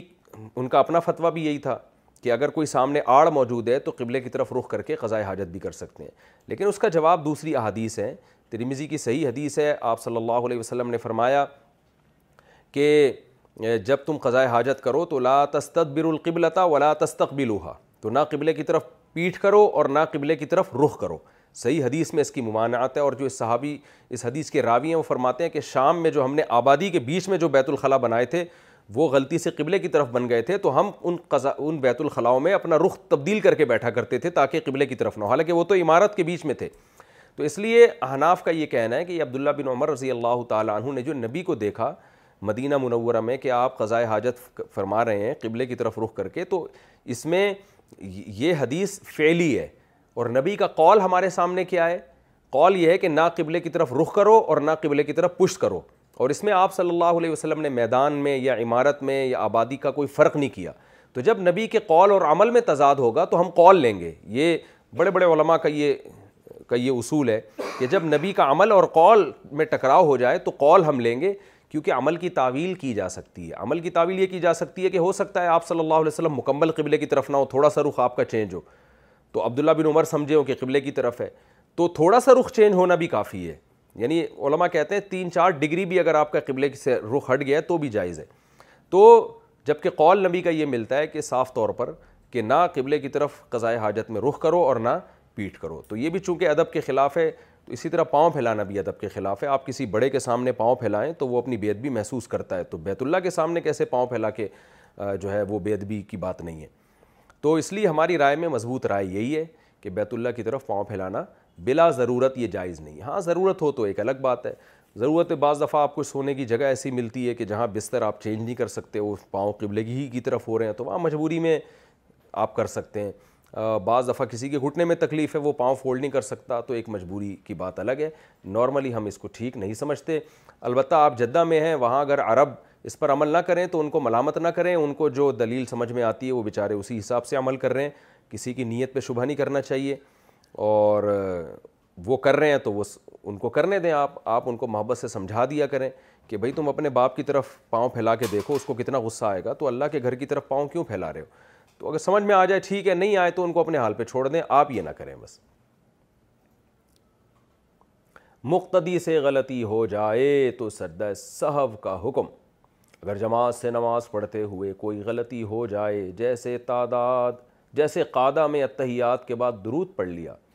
تو کیا اس کی وجہ سے سجدہ صحب کرنا ہوگا یا نہیں امتیاز حسین حیدرآباد انڈیا سے نہیں جی مختدی سے اگر کوئی غلطی ہو جائے تو وہ امام حدیث میں آتا ہے مختدی کی نماز کا ضامن ہوتا ہے تو بس وہ نماز ہو گئی البتہ مختدی نے اتنی بڑی غلطی کر لی کہ وہ نہیں چھوڑ دیا رکو ہی چھوڑ دیا سردہ ہی چھوڑ دیا تو وہ اور پھر بعد میں کیا بھی نہیں ہے سلام پھیرنے سے پہلے تو پھر وہ نماز نہیں ہوگی اس کی یعنی کوئی رکن ہی چھوٹ جائے نا رکو چھوٹ گیا پورا سردہ چھوٹ گیا تو یہ پھر غلطی ایسی ہے کہ جو آپ کو نماز دوبارہ پڑھنی پڑے گی لیکن نارملی جو چھوٹی موٹی غلطیاں ہوتی ہیں درو شریف پڑھ لیا غلطی سے تیات کے بعد یا اور کوئی ایسی غلطی کر لی جس سے سدا صاحب واجب ہوتا ہے تو وہ پھر وہ غلطی امام کے پیچھے اگر ہوئی ہے تو اس سے مختدی پر سدا صاحب واجب نہیں ہوتا بلکہ اس کی نماز ادا ہو جائے گی تجدید ایمان کا ایک مسئلہ میں نے یہ جملہ کہہ دیا تھا کہ تمام انبیاء کرام اور اہل ایمان تاغوت سے کافر ہیں جیسے کہ قرآن میں بھی آیا ہے فمعی یکفر باحوتی ویؤمن باللہ تو کیا یہ کہنے سے مجھ پر تجدید ایمان لازم ہوگا ایان صاحب کراچی سے یہ جو آیت ہے نا فمعی یکفر باحت جو تاغوت کا انکار کرے تو اس کا آپ نے ترجمہ کیا کہ تاغوت یعنی شیطان کا انکار تو تمام انبیاء اور تمام اہل اسلام یہ جو ہے یہ تاحود کے منکر ہیں تو منکر کو عربی میں کافر بھی کہتے ہیں تو آپ نے اس نیت سے کہا کہ تمام انبیاء اور اہل ایمان یہ تاحود سے کافر ہیں یعنی تاحود کے منکر ہیں تو بات فی نفسی ہی بالکل درست ہے سارے انبیاء اور سارے اہل ایمان تاحود سے کافر ہی ہیں کافر کا مطلب اس کا انکار کرتے ہیں لیکن بات یہ ہے کہ اردو میں کافر کا لفظ اس معنی میں استعمال ہوتا نہیں اردو میں کافر کا مطلب ہوتا ہے اسلام سے خارج تو آپ کافر تو نہیں ہوئے کیونکہ آپ کی نیت یہ نہیں تھی آپ کی نیت یہی تھی کہ شیطان کے منکر ہیں سب لوگ شیطان کی بات نہیں مانتے لیکن آئندہ اس لیے تجدید ایمان کی ضرورت تو نہیں ہے لیکن آئندہ ایسے الفاظ آپ استعمال نہ کریں جس سے لوگوں کو ہو کے پتہ نہیں یہ کیا کہہ رہے قرآن نے منع کیا ایسے زو مانا الفاظ استعمال کرنے سے جس میں توہین کا شائبہ بھی نکلتا ہو تو یہ جب کافر کا لفظ آپ انبیاء کے لیے استعمال کریں گے تو اگرچہ آپ کی نیت کچھ اور ہے لیکن بہرحال اس میں توہین کا شائبہ موجود ہے تو آئندہ احتیاط کریں ایسے الفاظ زبان سے نہ نکالیں اقامت میں حی علی الصلاح پر کھڑے ہونا میری مسجد میں امام صاحب حی علی الصلاح حی علی الفلاح پر کھڑے ہوتے ہیں کیا مجھے بھی ایسا کرنا چاہیے یا میں پہلے سے کھڑا رہ سکتا ہوں سید محمد صادق یو پی سے آپ کو چاہیے پہلے کھڑے ہو جایا کریں کیونکہ نبی صلی اللہ علیہ وسلم نے صفوں کی تاکید کا بہت یعنی صفیں درست کرنے کی بہت سخت تاکید فرمائی ہے لوگ اگر حیال صلاح پہ کھڑے ہوں گے یا حیال الفلاح پہ ہوں گے تو صفیں سیدھی پوری طرح پہ نہیں ہو پاتی اور امام تکبیر کہہ کے نیت باندھ لیتے ہیں تو اس لیے پہلے کھڑے ہونے میں فائدہ یہ ہے کہ ہمیں صفحیں درست کرنے کا امام کو موقع مل جاتا ہے اقامت کے دوران بھی موقع ملتا ہے اقامت کے بعد بھی لوگ کافی دیر پہلے سے کھڑے ہو چکے ہوتے ہیں روزہ کے دوران حیض آ جائے تو کھانے پینے کا حکم اگر رمضان کے روزے کے دوران حیض آ جائے تو روزہ ٹوٹ جاتا ہے لیکن کیا کھانا پینا جائز ہے یا پورا دن روزے داروں کی طرح رہنا ہوگا ہمارے ہاں یہ بات مشہور ہے کہ اگر زوال کے وقت سے پہلے حیض آ جائے تو کھانا پینا جائز ہے اور اگر زوال کے بعد حیض آ جائے تو جائز نہیں اس بارے میں رہنمائی فرمائیں عائشہ مقصود کراچی سے روزہ رکھا اور حیض آ گیا تو روزہ ٹوٹ گیا لہذا کھانا پینا جائز ہے چاہے زوال سے پہلے ہو یا زوال کے بعد لیکن اگر معاملہ الٹا ہو گیا کسی خاتون کو حیض آ رہا تھا سحری کے وقت میں انہوں نے روزہ چھوڑ دیا نہیں رکھا کھانا پینا شروع کیا اور دن میں کسی ٹائم پہ حیض آنا بند ہو گیا تو جیسے ہی حیض آنا بند ہوگا اس خاتون پر لازم ہوگا کہ اب وہ کھانا پینا چھوڑ دیں اگرچہ یہ روزہ ہوا نہیں ہے بعد میں قضا بھی رکھنی ہے لیکن کھانا پینا اسی وقت سے کیونکہ وہ پاک ہو گئی ہیں تو اب رمضان کے یعنی رمضان تو بہرحال پایا گیا ہے نا تو اس لیے اس پہ اب کھانا پینا جائز نہیں ہوگا چاہے زوال سے پہلے بند ہو یا زوال کے بعد تو مسئلہ خوب سمجھ میں آ گیا ہوگا میرا خیال ہے انشاءاللہ کہ اگر حیض آنا شروع ہو جائے تو کھا پی سکتے ہیں روزہ ٹوٹ گیا حیض آنا بند ہو جائے تو اب کھانا پینا بند کرنا پڑے گا والد کا بیٹے کی بیوی کو طلاق معلق دینا عجیب اسٹائل میں طلاق دلوائیے اللہ بچائے والد نے مجھے کسی بات پر قسم دی کہ تمہاری ہونے والی بیوی کو طلاق ہو جائے حالانکہ ابھی میری شادی نہیں ہوئی ہے تو میرے لیے کیا حکم ہے مجھے کیا کرنا چاہیے عبداللہ صاحب بہار انڈیا سے دیکھیں جو عورت آپ کی بیوی بنی نہیں ہے تو اصولی طور پر مسئلہ یہ ہے کہ اجنبی عورت کو طلاق نہیں ہوتی اگر کوئی شخص یہ کہتا ہے کہ فلاں کو طلاق یا فلاں وہ عورت میری بیوی ہے اور اس کو طلاق حالانکہ وہ اس کی بیوی نہیں ہے تو طلاق نہیں ہوگی نکاح کر کے زندگی گزاریں کیونکہ جب ایک عورت آپ کی بیوی بنی نہیں ہے تو وہ طلاق کا محل ہی نہیں ہے لیکن اگر کسی عورت کی طلاق کو معلق کر دیا نکاح کے ساتھ نکاح کے ساتھ کا مطلب یہ ہے کہ یوں کہا کہ اگر میں نے فلاں خاتون سے شادی کی تو پھر اس عورت کو طلاق تو پھر شادی کرتے ہی طلاق واقع ہو جائے گی ایک تو ہوتا ہے نا ویسے ہی کسی اجنبی کو دس دفعہ بھی کوئی طلاقیں دے دے تو یہ بات تو مصنف ابن ابی شہبہ مصنف عبدالرزاق میں بہت سارے صحابہ تابعین کے فتح ہیں کہ اجنبی عورت کو طلاق نہیں ہوتی تو اس سے مراد یہی ہے کہ اجنبی کو بیٹھے بیٹھے کہتے تمہیں طلاق ہے تو کچھ بھی نہیں ہوگا جب چاہے شادی کر لے اس سے لیکن اگر نکاح کے ساتھ معلق کر دیا کہ میں نے تم سے نکاح کیا تو چونکہ نکاح کے بعد تو یہ بیوی بن چکی ہوگی تو معلق اگر کر دیا تو پھر طلاق واقع ہو جائے گی یعنی یوں کہا نا اگر میں نے تم سے نکاح کیا تمہیں طلاق تو نکاح کا تذکرہ یا تو سراہتاً ہو یا مانن ہو مانن کا مطلب یوں اگر کہا میری ہونے والی بیوی کو طلاق تو ہونے والی بیوی کا مطلب یہی ہے کہ جس عورت سے میں نے نکاح کیا یعنی ہونے والی بیوی کا مطلب اس یعنی اس میں یہ مانوی طور پر یہ الفاظ موجود ہیں کہ اگر میں نے اس عورت سے نکاح کیا تو اس کو طلاق تو آپ نے کہ والد نے جب آپ کو قسم دلائی اور یوں کہا کہ تمہاری ہونے والی بیوی کو طلاق ہو جائے اور آپ نے حامی بھر لی زبان سے کہہ دیا کہ ہاں میں اس پہ راضی ہوں اگر آپ نے زبان سے نہیں کہا تو پھر والد کے کہنے سے کچھ نہیں ہوگا لیکن آپ نے زبان سے کہہ دیا کہ ہاں میں اس پہ راضی ہوں یہ ٹھیک ہے یا آپ نے کہہ دیا کہ ہاں میری ہونے والی بیوی کو طلاق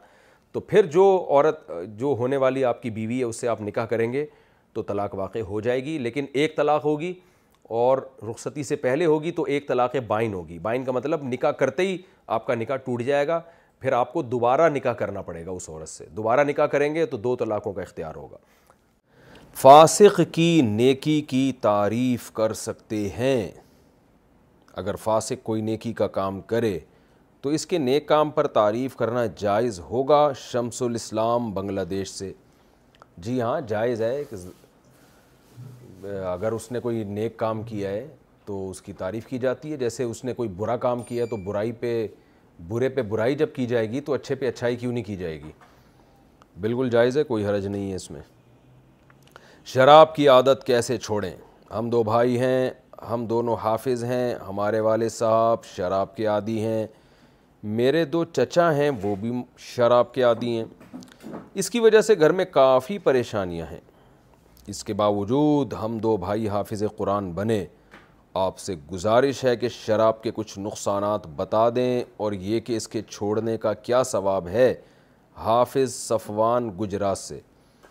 سب سے پہلے تو آپ دونوں کو بہت مبارکباد کہ آپ والد شراب پیتے ہیں مگر آپ میں پھر بھی دین کی طرف چلے گئے آپ بھی اور آپ کے بھائی بھی اور ماشاء اللہ دونوں حافظ قرآن ہیں اور آپ شراب سے بچے ہوئے ہیں دل سے دعائے اللہ تعالیٰ آپ کو اس پہ خوب خوب استقامت عطا فرمائے اس پہ قائم رہنے کی توفیق عطا فرمائے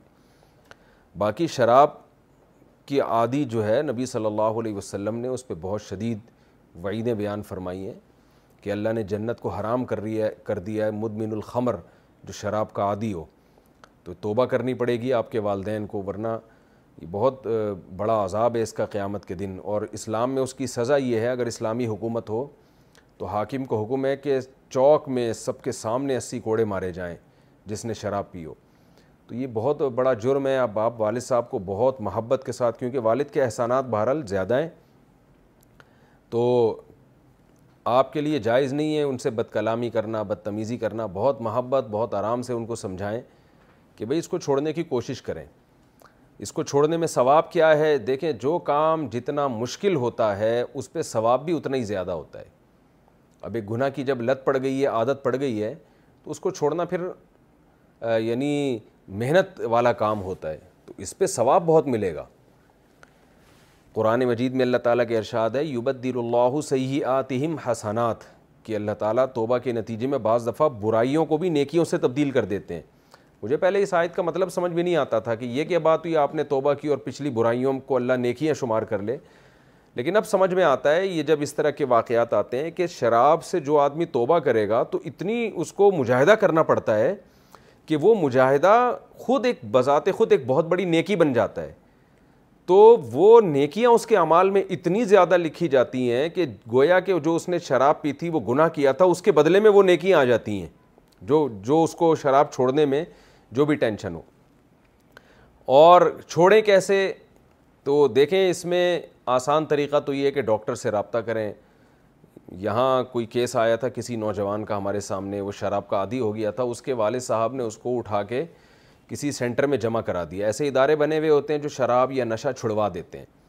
چار مہینے کے لیے وہ اپنے پاس رکھتے ہیں پانچ مہینے کے لیے اس میں آپ چار دیواری سے باہر اگر بھاگنا بھی چاہو تو وہ بھاگنے نہیں دیتے آپ کو وہ باؤنڈ ہو گئے تو والدین خرچہ جمع کرا دیتے ہیں بھائی ہمارے اس بچے کو شراب چھڑوانی ہے بس وہ ان کو پیسے دے دیے ایڈوانس میں اور وہ پھر سارا کام کرتے ہیں تو میں نے دیکھا بعض نوجوانوں کو ان کے والد بہانے سے لے گئے ادارے کے حوالے کیا پیسے جمع کرائے وہ چار مہینے بعد انسان کے بچے بن کے آرام سے تمیز سے نکل آئے وہ شراب چھڑ گئی ان سے تو ایسا کوئی ادارہ ہو تو والد صاحب کو آپ ریکویسٹ کریں مشورہ کریں کہ بھئی آپ نے چھوڑنی ہے یہ شراب اور اس طرح کسی ادارے میں ایڈمٹ ہو جائیں تو وہ چھڑوا دیتے ہیں اور دوسرا کسی بھی گناہ کی جب لت پڑ جائے نا تو اس کا ایک فارمولا ہے جو سب پر اپلائی ہو سکتا ہے وہ یہ ہے کہ جب گناہ باڈی کا حصہ بن جاتا ہے تو باڈی پھر بے چین ہوتی ہے جیسے جتنے بھی نشے ہیں نا یہ باڈی کی ریکوائرمنٹ بن جاتی ہے تو اس میں یہ ہے کہ ہمت کا کام یہ تو ایک ہی دفعہ میں چھوڑ دیں جیسے جگر مراب مراد آبادی شراب پیا کرتے تھے ایک ہی دفعہ میں چھوڑ دی انہوں نے اور بیمار ہو کے مرنے لگے انہوں نے کہا کوئی مسئلہ نہیں ہے مر جاؤں بغیر شراب کے مر جاؤں یہ مجھے زیادہ قبول ہے لیکن اللہ نے ان کو صحت دے دی تو ہمت کی بات تو یہ اتنی ہمت نہیں ہوتی تو اپنے اوپر کوئی جرمانہ لگائیں کہ جب بھی میں شراب پیوں گا میں اتنے پیسے صدقہ کروں گا یا اتنے روزے رکھوں گا اس سے یہ عادت آہستہ آہستہ آہستہ آہستہ کم ہونا شروع ہوگی کم ہو کے پھر اور کم ہوگی اور ہوتے ہوتے انشاءاللہ ایک دن بالکل ختم ہو جائے گی تو کسی بزرگ سے اللہ والے سے اصلاحی تعلق بھی قائم کرنا چاہیے تبلیغ میں بھی وقت لگانا چاہیے لیکن بات یہ ہے کہ جو چھوڑنا چاہے گا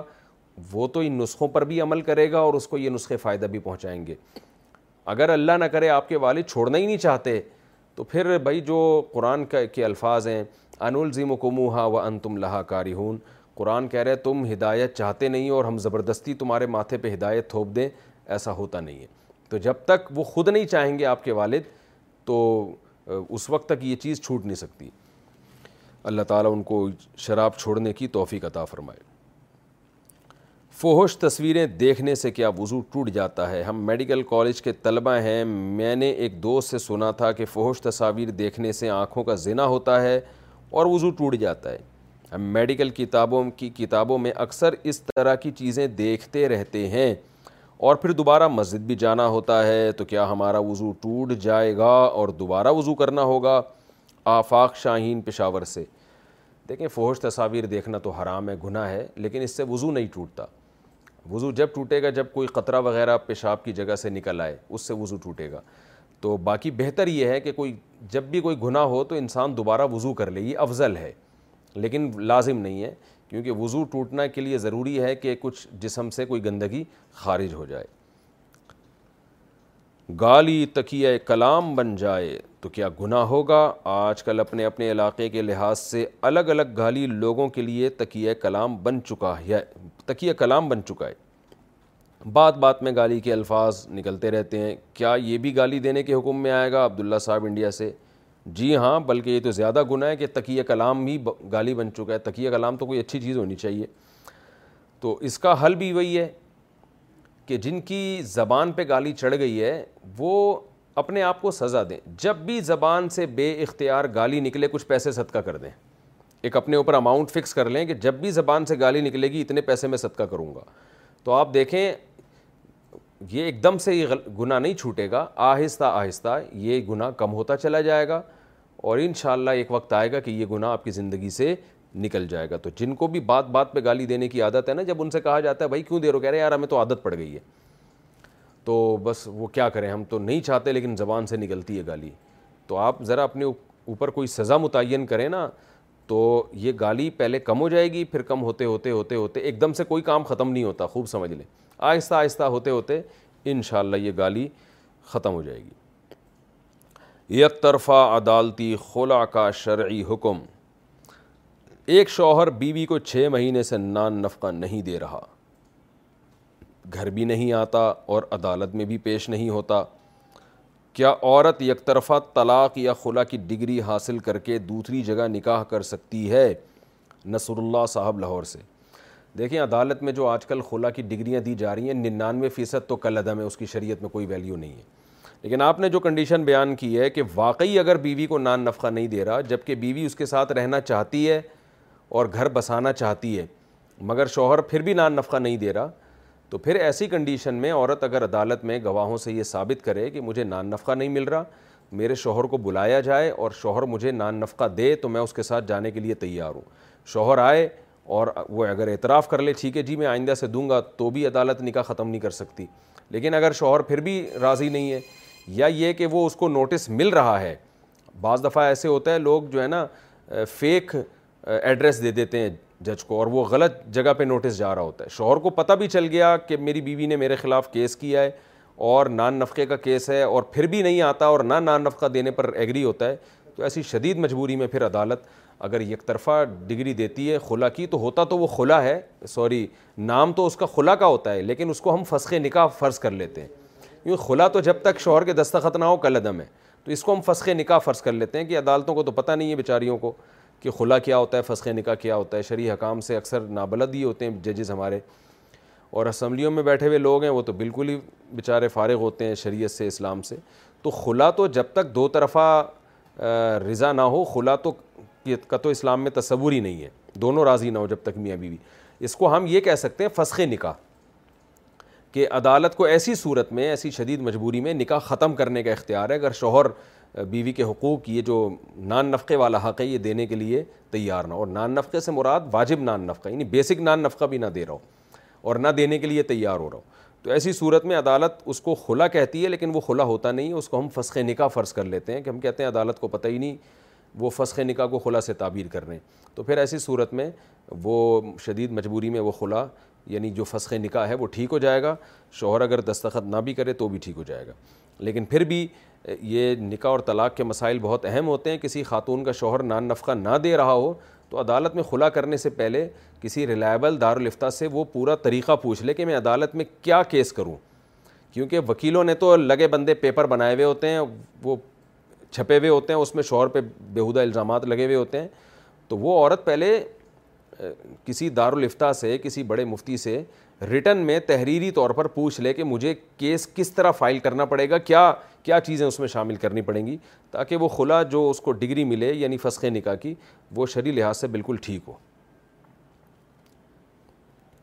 کفو میں تعلیم اور دولت کا اعتبار ہوگا کیا نکاح میں کفو کا اطلاق تعلیم اور مال و دولت پر بھی ہوتا ہے نیز کیا کسی عالمہ سے غیر عالم کا نکاح کفو میں شمار ہوگا علی صاحب کراچی سے نکاح میں دیکھیں تعلیم اور مال و دولت پر بھی کفات کا مدار ہے اور کفو جو ہے نا لڑکے میں دیکھا جاتا ہے لڑکی میں نہیں آج الٹا معاملہ ہو گیا ہے یعنی لڑکے کو اجازت ہے کہ اپنے سے اعلیٰ سے اپنے پیرل یا اپنے سے کمتر میں جس لڑکی سے چائے نکاح کرے لڑکی میں اصول یہ ہے کہ اس کے والدین کو چاہیے باپ دادا کو کہ اپنی بیٹی کا نکاح غیر کفو میں نہ کریں غیر کفو کا مطلب ایسا لڑکا جو اس کے جوڑ کا نہ ہو تو جوڑ میں ایجوکیشن بھی آتی ہے ایک لڑکی بہت زیادہ ایجوکیٹڈ ہے اور لڑکا بالکل ہی فارغ ہے تو وہ لڑکا اس لڑکی کے جوڑ کا نہیں ہے اسی طرح ایک لڑکی عالمہ ہے اور صرف فارمیلٹی پوری نہ کی اس نے مدرسے میں آج کل کیونکہ بنات کے مدارس میں بہت ساری لڑکیاں ایسے ہی ایک فارمیلٹی پوری کر رہی ہیں علم میں مضبوط نہیں ہوتی پراپر واقعی دین کی عالمہ ہو اس کو صحیح علم ہو تو پھر غیر عالم اس عالمہ کا کفو نہیں ہے یہ تو فقان سرحد سے بھی یہ بات لکھی ہے تو اسی طرح ایک لڑکی بہت زیادہ دیندار ہے اور لڑکا بالکل فاسق فاجر ہے تو وہ لڑکا بھی اس دیندار لڑکی کا کفو نہیں ہے تو اس لیے اس یہ دولت بھی کفو ہے لڑکا اتنا مہر ہی نہیں دے سکتا جتنا لڑکی کا مہر مثل ہے تو وہ بھی کفو نہیں ہے تو لیکن اس میں ایک خوب اچھی طرح بات ذہن میں رکھیں کہ آج کل لڑکیوں کے رشتے ویسے ہی معاشرے میں نہیں مل رہے تو بہت زیادہ اگر کفو کا اگر آپ نے خیال کرنا شروع کر دیا تو لڑکیوں کی عمریں نکل جاتی ہیں تو اس میں something is better than nothing کے اصول پر عمل کرنا چاہیے کیونکہ دو تین چار شادیوں کا تو رواج ہی ختم ہو گیا یہ کفوف کے حکام اس وقت صحیح چلتے تھے جب دو دو تین تین چار چار شادیوں کا رواج تھا اب ایک ایک بیوی ہر آدمی نے رکھنی ہے جس کی وجہ سے لڑکیاں بہت ہو گئی ہیں مرد مارکیٹ سے شاٹ ہو گئے ہیں تو اب اگر بہت زیادہ کفو میں دیکھیں گے کہ یہ اتنا پیسہ ہونا چاہیے اور اتنا علم ہونا چاہیے تو وہ پھر کچھ بھی نہیں ملے گا آپ کو اور لڑکیوں کی عمریں میں ہم نے دیکھی ہیں نکل گئی ہیں چالیس چالیس سال کی ہو گئی ہیں کفو کی تلاش میں تو اس لیے اب یہ دیکھنا چاہیے something is better than nothing کہ یہ جو لڑکا مجھے مل رہا ہے اگرچہ بعض چیزوں میں کفوف نہیں ہے لیکن بعض چیزیں ہو سکتا ہے اس میں دوسرے سے اچھی ہوں مثال کے طور پر ایک عالمہ کو اگر عالم کا رشتہ نہیں مل رہا تو وہ بھی غیر عالم اگر سمجھدار ہے اور وہ دین پہ آپ کو چلنے دے گا تو وہ یعنی رشتے میں تاخیر کرنے سے بہتر ہے کہ اس غیر عالم سے کر لیا جائے اسی طرح بعض دفعہ یہ ہوتا ہے کہ لڑکا عالم تو ہے مگر صرف آپ اس کا عالم ہونا دیکھ رہے ہیں ہو سکتا ہے وہ دیندار نہ ہو یہ ضروری نہیں ہے کہ جو عالم ہے وہ دیندار بھی ہو ایسے بھی ہمارے سامنے کیسز آئے ہیں کسی کو عالم سمجھ کے اپنی بیٹی دے دی بعد میں تو پتہ چلا کہ یہ تو نہ نماز تک نہیں پڑھتا یہ آدمی تو یہ تمام چیزیں دیکھنے کی ہوتی ہیں اس میں صرف اتنا دیکھ لینا کہ عالمہ ہے تو اب عالم جو بھی ملے اس کو دے دینا ہے تو یہ غلط ہے اسی طرح یہاں بھی یہ بھی ہے کہ دولت لڑکی مالدار ہے لڑکا غریب ہے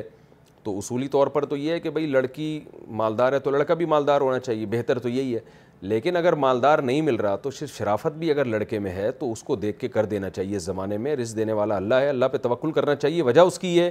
کہ رشتے مارکیٹ سے شارٹ ہیں اگر آپ نے اپنے جیسا مالدار دیکھنے کی کوشش کی تو ہو سکتا ہے عمر آپ کی نکل جائے تو یہ آج کل ہو رہا ہے جو گراؤنڈ ریئلٹی ہے وہ میں بتا رہا ہوں تو لڑکیوں کو بالکل زندگی بھر بٹھا کے رکھنے سے بہتر ہے کفات کے معاملے میں کچھ تھوڑا کمپرومائز کیا جائے ہاں بالکل ہی جوڑ کا نہیں ہے رشتہ تو پھر تو ظاہر ہے پھر بٹھا کے رکھنا یہ شادی کرنے سے زیادہ بہتر ہے کہ پھر لڑکی اکیلی بیٹھی رہے باپ باپ کے گھر میں وہ کوئی اتنا مسئلہ نہیں ہے بالکل بالکل بھی جوڑ کا نہ ہو کہ بالکل ہی مکھنچو ٹائپ کا آدمی ہو تو وہ ایک الگ بات ہے پھر وہاں نہیں کرنی چاہیے کیا اخلاق کا درجہ عبادات سے زیادہ ہے کیا اخلاق کا درجہ نماز روزے سے بڑھ کر ہے کیا قیامت کے دن اعمال نامے کے ترازو میں نماز سے زیادہ اخلاق کا وزن ہوگا محمد تسلیم اختر انڈیا سے حدیث میں آتا ہے رسول اللہ صلی اللہ علیہ وسلم نے فرمایا ایک شخص اچھے اخلاق کے ذریعے ان درجات پر پہنچ جاتا ہے جو درجے اللہ روزے داروں کو اور نماز اور پڑھنے والوں اور صدقہ خیرات کرنے والوں کو دیں گے یعنی اس نے اس درجے کی نمازیں نہیں پڑھی صدقے نہیں کیے اور اس درجے کے روزے نہیں رکھے لیکن اچھے اخلاق کی بیس پہ اللہ اس کو وہاں تک پہنچا دیتے ہیں تو یہ حدیث میں ایک مثال سے سمجھایا گیا ہے تو اس میں یہ بھی ہے کہ اچھے اخلاق والے کو تشبیح دی جا رہی ہے نمازی اور روزے والے سے تو اس سے پتہ چلتا ہے نماز روزے کی بڑی فضیلت ہے اسلام میں کیونکہ ہمیشہ تشبیح ایسی سے دی جائے گی جس میں جس چیز سے تشبیح دی جاتی ہے نا وہ زیادہ اکثر وہ وہ زیادہ افضل ہوتا ہے اس کی مثال ایسے جیسے حدیث میں آتا ہے جو علم کے راستے میں چلا وہ ایسے جیسے اللہ کے راستے میں جہاد کرنے ہو تو اس سے پتہ چلتا ہے کہ جہاد کی بڑی فضیلت ہے تو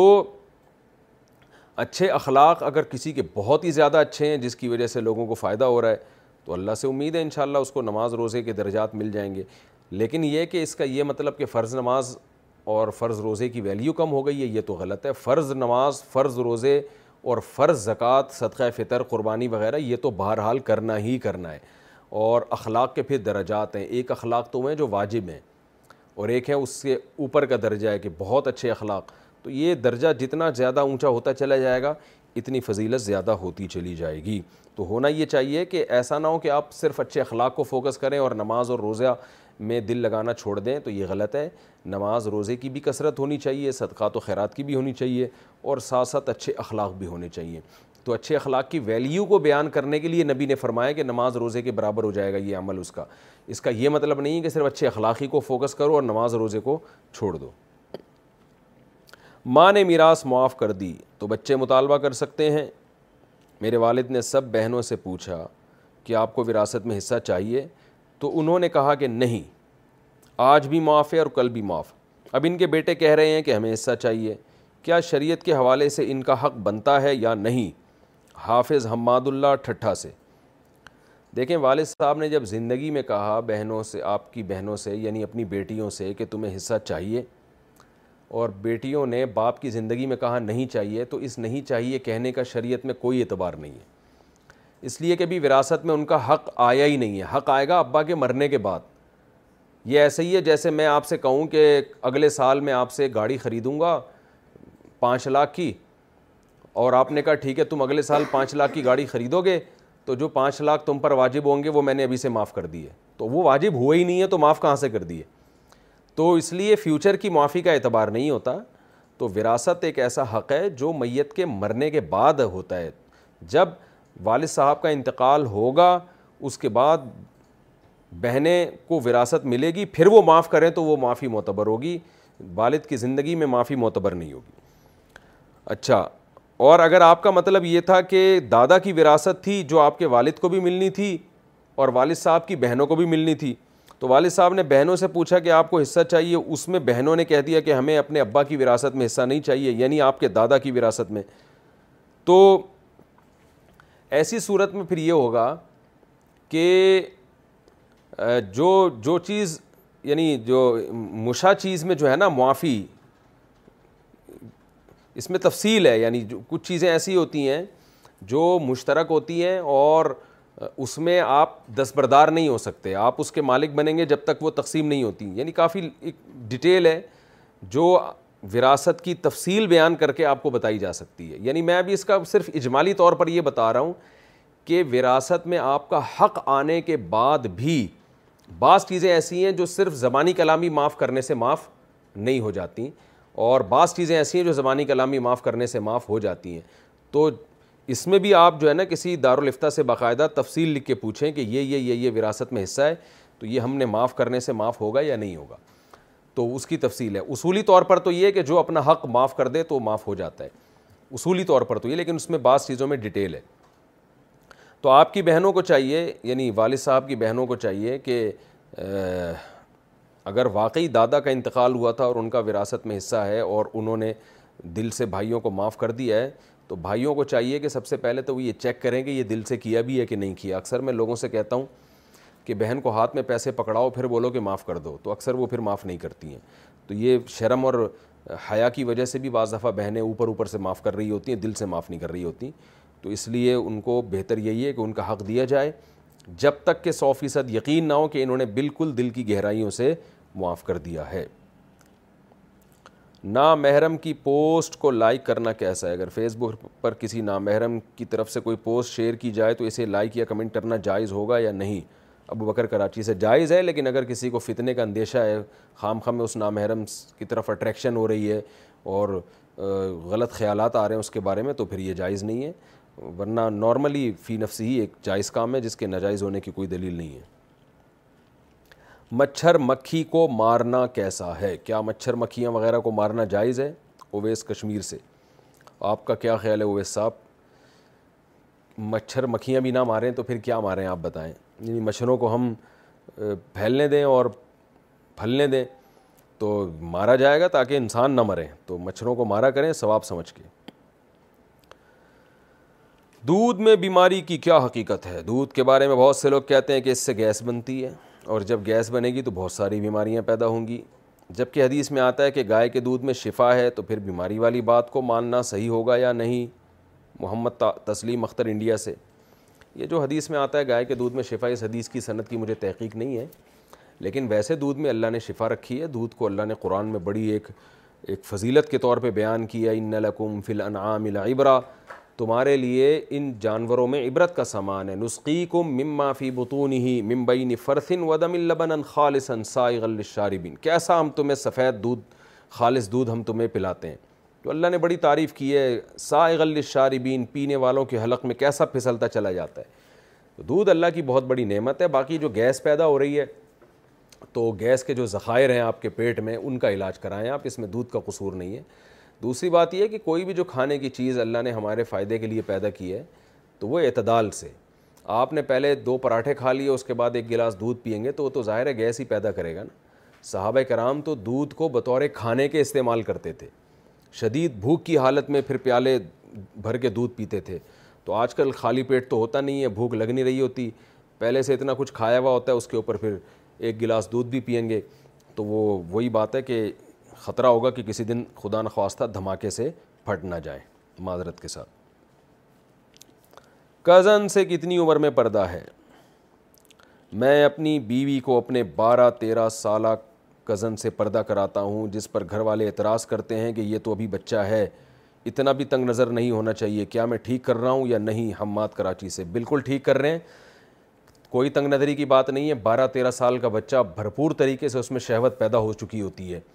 اور یہی خراب ہونے کی عمر ہوتی ہے بچوں کی اس میں اگر ان کو لڑکیوں سے دور نہ رکھا جائے تو برباد ہو جاتے ہیں تو اس عمر میں بچوں کو لڑکوں سے بھی دور رکھنے ضروری ہوتا ہے کہ یعنی لڑکوں کے ساتھ سوئے نہیں چپک کے نہ بیٹھیں اور لڑکیوں سے تو اور بھی زیادہ احتیاط ضروری ہوتی ہے تو یہ معاشرے میں لبرلزم پھیل رہا ہے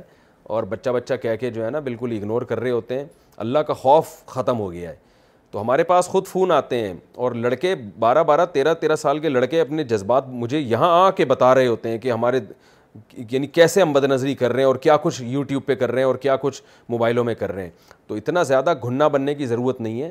اللہ کے خوف سے اللہ کے عذاب سے ڈرنا چاہیے تو آپ کو چاہیے بالکل بارہ تیرہ سال کے بچے سے اپنی وائف کو پردہ کروائیں اور آپ کی وائف کو بھی چاہیے کہ وہ ان سے پردہ کریں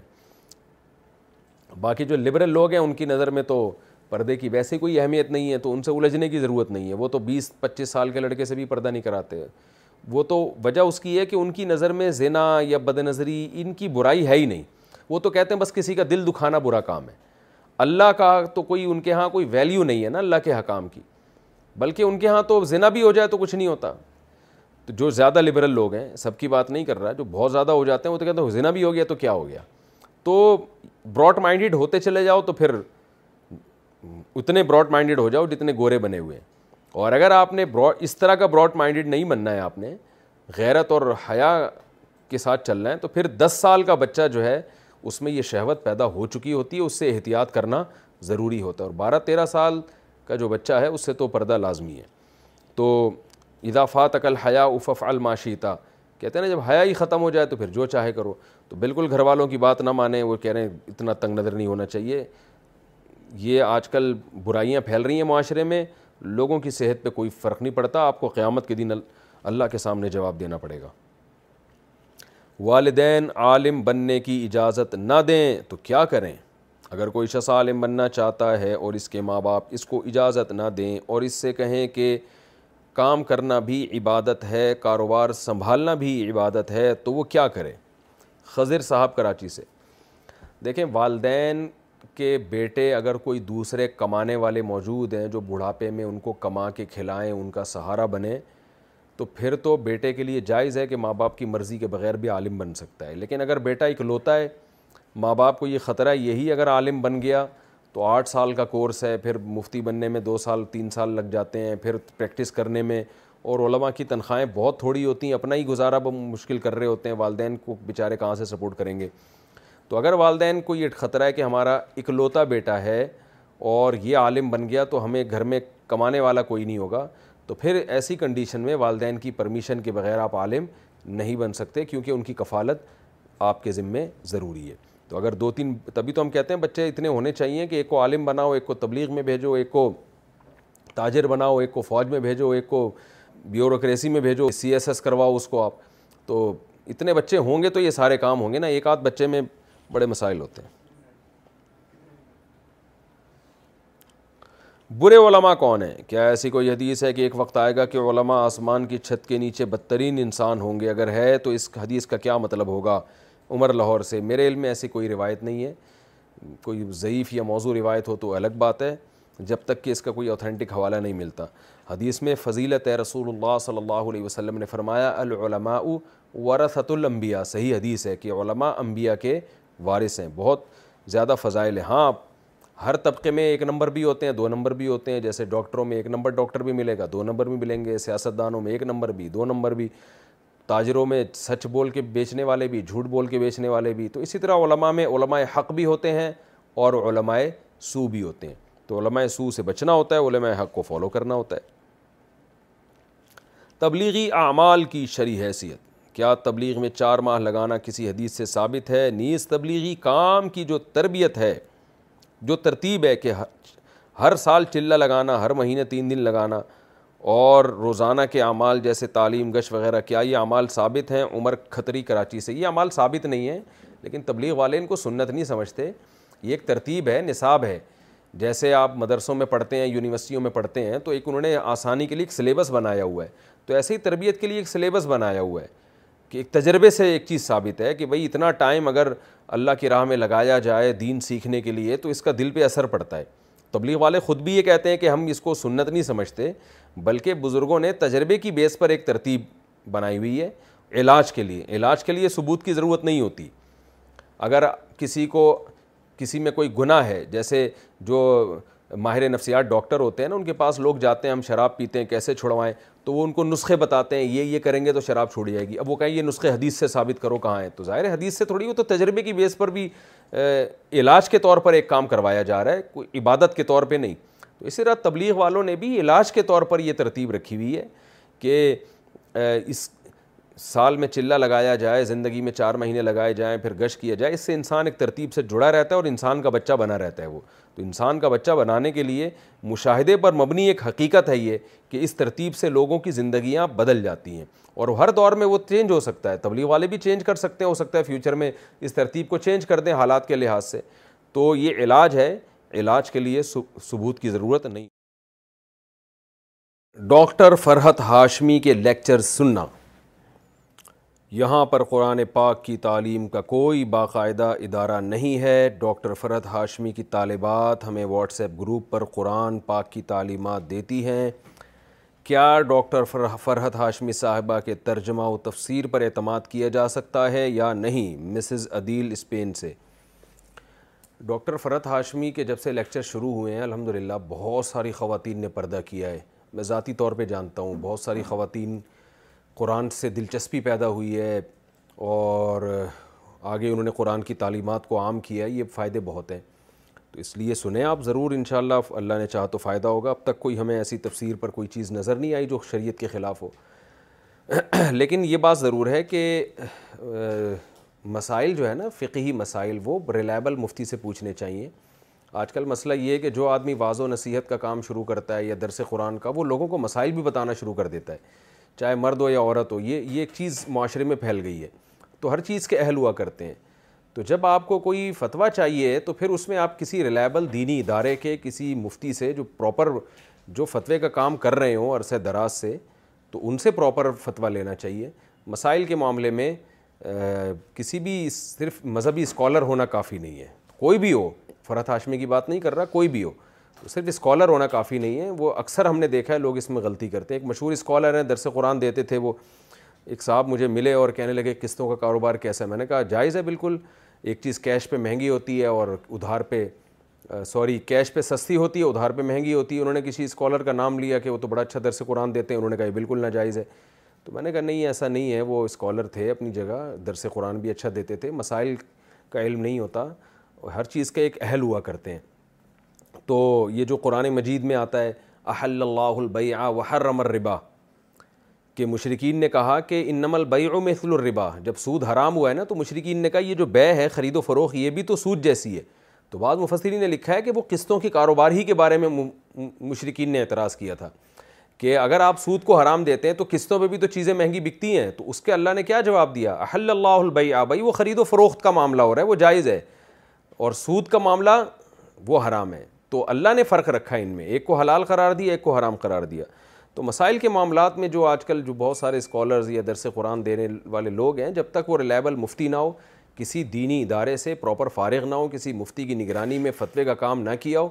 اس وقت تک مسائل نہیں پوچھنے چاہیے ان سے خاص طور پہ جو پیچیدہ مسائل ہیں یا اختلافی مسائل ہیں ان میں اکثر یہ حضرات غلطی کر جاتے ہیں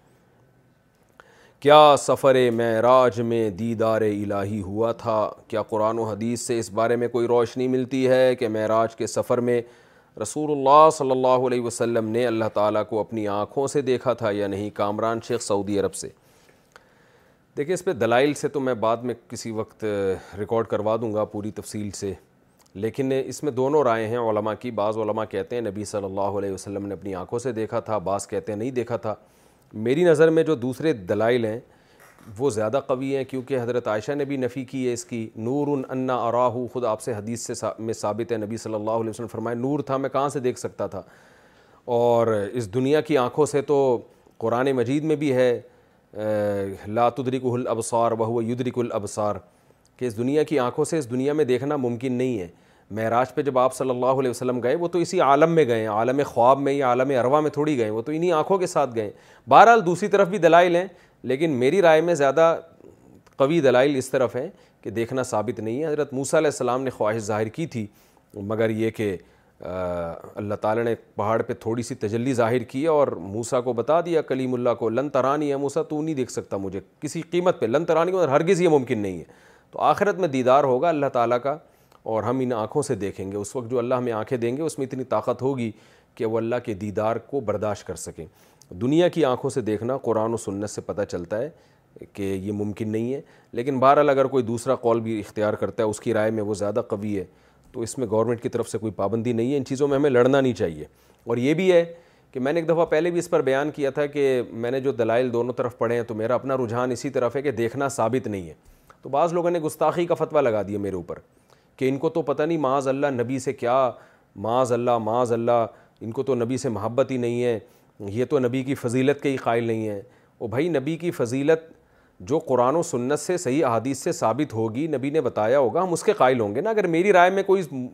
بالکل بے غبار اور واضح حدیث نہیں ہے اس بارے میں دیدار کے بارے میں تو اس میں توہین کی کہاں سے بات آ گئی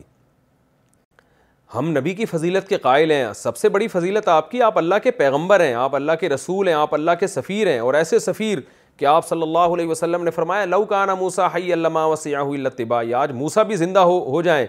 تو میری مجھے فالو کیے بغیر نجات نہیں ہو سکتی ہے کتنی بڑی فضیلت ہے تو جو فضیلتیں ہمارے نبی کی ثابت ہیں وہ خود اتنی بڑی فضیلتیں ہیں کہ اس سے بعد اگر کوئی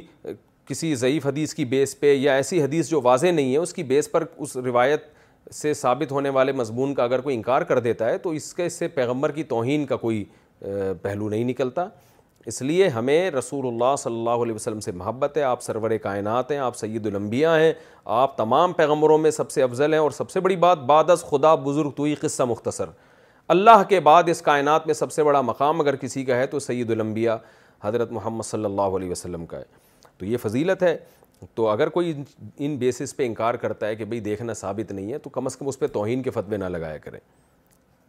ایسے تو کوئی خود سے بہت سارے فضائل گڑ گڑ کے بیان کرنا شروع کر دے اور جب علماء انکار کریں تو آپ ان پہ توہین کے فتوے لگا دیں تو یہ تو پھر ایک تو شرعی حدود سے تجاوز ہو جائے گا بہر المسئلہ اختلافی ہے میں نے کہا کہ دوسری طرف بھی علماء کی رائے موجود ہے تو اگر کوئی وہی وہ رائے رکھتا ہے تو اس میں کوئی حرج نہیں ہے جمعہ کی سنتوں کی صحیح تعداد جمعہ کی نماز سے پہلے اور نماز کے بعد سنتوں کی صحیح تعداد کیا ہے رہنمائی فرما دیں قمر الزماں کشمیر سے جمعے سے پہلے چار سنت موقع ہیں اور جمعے کے فرض کے بعد بھی چار سنت موقعہ اور بعض علماء کے نزدیک چھ سنت موقع تو پہلے چار اور بعد میں چھ لیکن بعض علماء نے اس پہ بھی فتویٰ دیا ہے کہ جو چھ میں سے دو ہیں وہ غیر ہیں تو آج کل ویسے بھی لوگ جمعہ ہی پڑھ لیں بڑی بات ہے تو اس لیے سنت موقعہ میں ہم تو اسی پہ فتویٰ دیتے ہیں اور ہمارے شیخ مفتی رشید احمد صاحب نے بھی فتویٰ دیا تھا کہ جمعے کے بعد بھی چار سنت ہیں دو اگر کوئی نہ بھی پڑھے تو انشاءاللہ کوئی حرج نہیں ہے لیکن بہرحال بعض علماء اس کے بھی قائل ہیں وضو کے دوران دانتوں سے خون نکلے تو کیا حکم ہے وضو کے دوران دانتوں سے خون نکل رہا ہو تو وضو کا کیا حکم ہے کیا دوبارہ وضو کرنا پڑے گا رضوان صاحب تلا گنگ سے تلا کنگ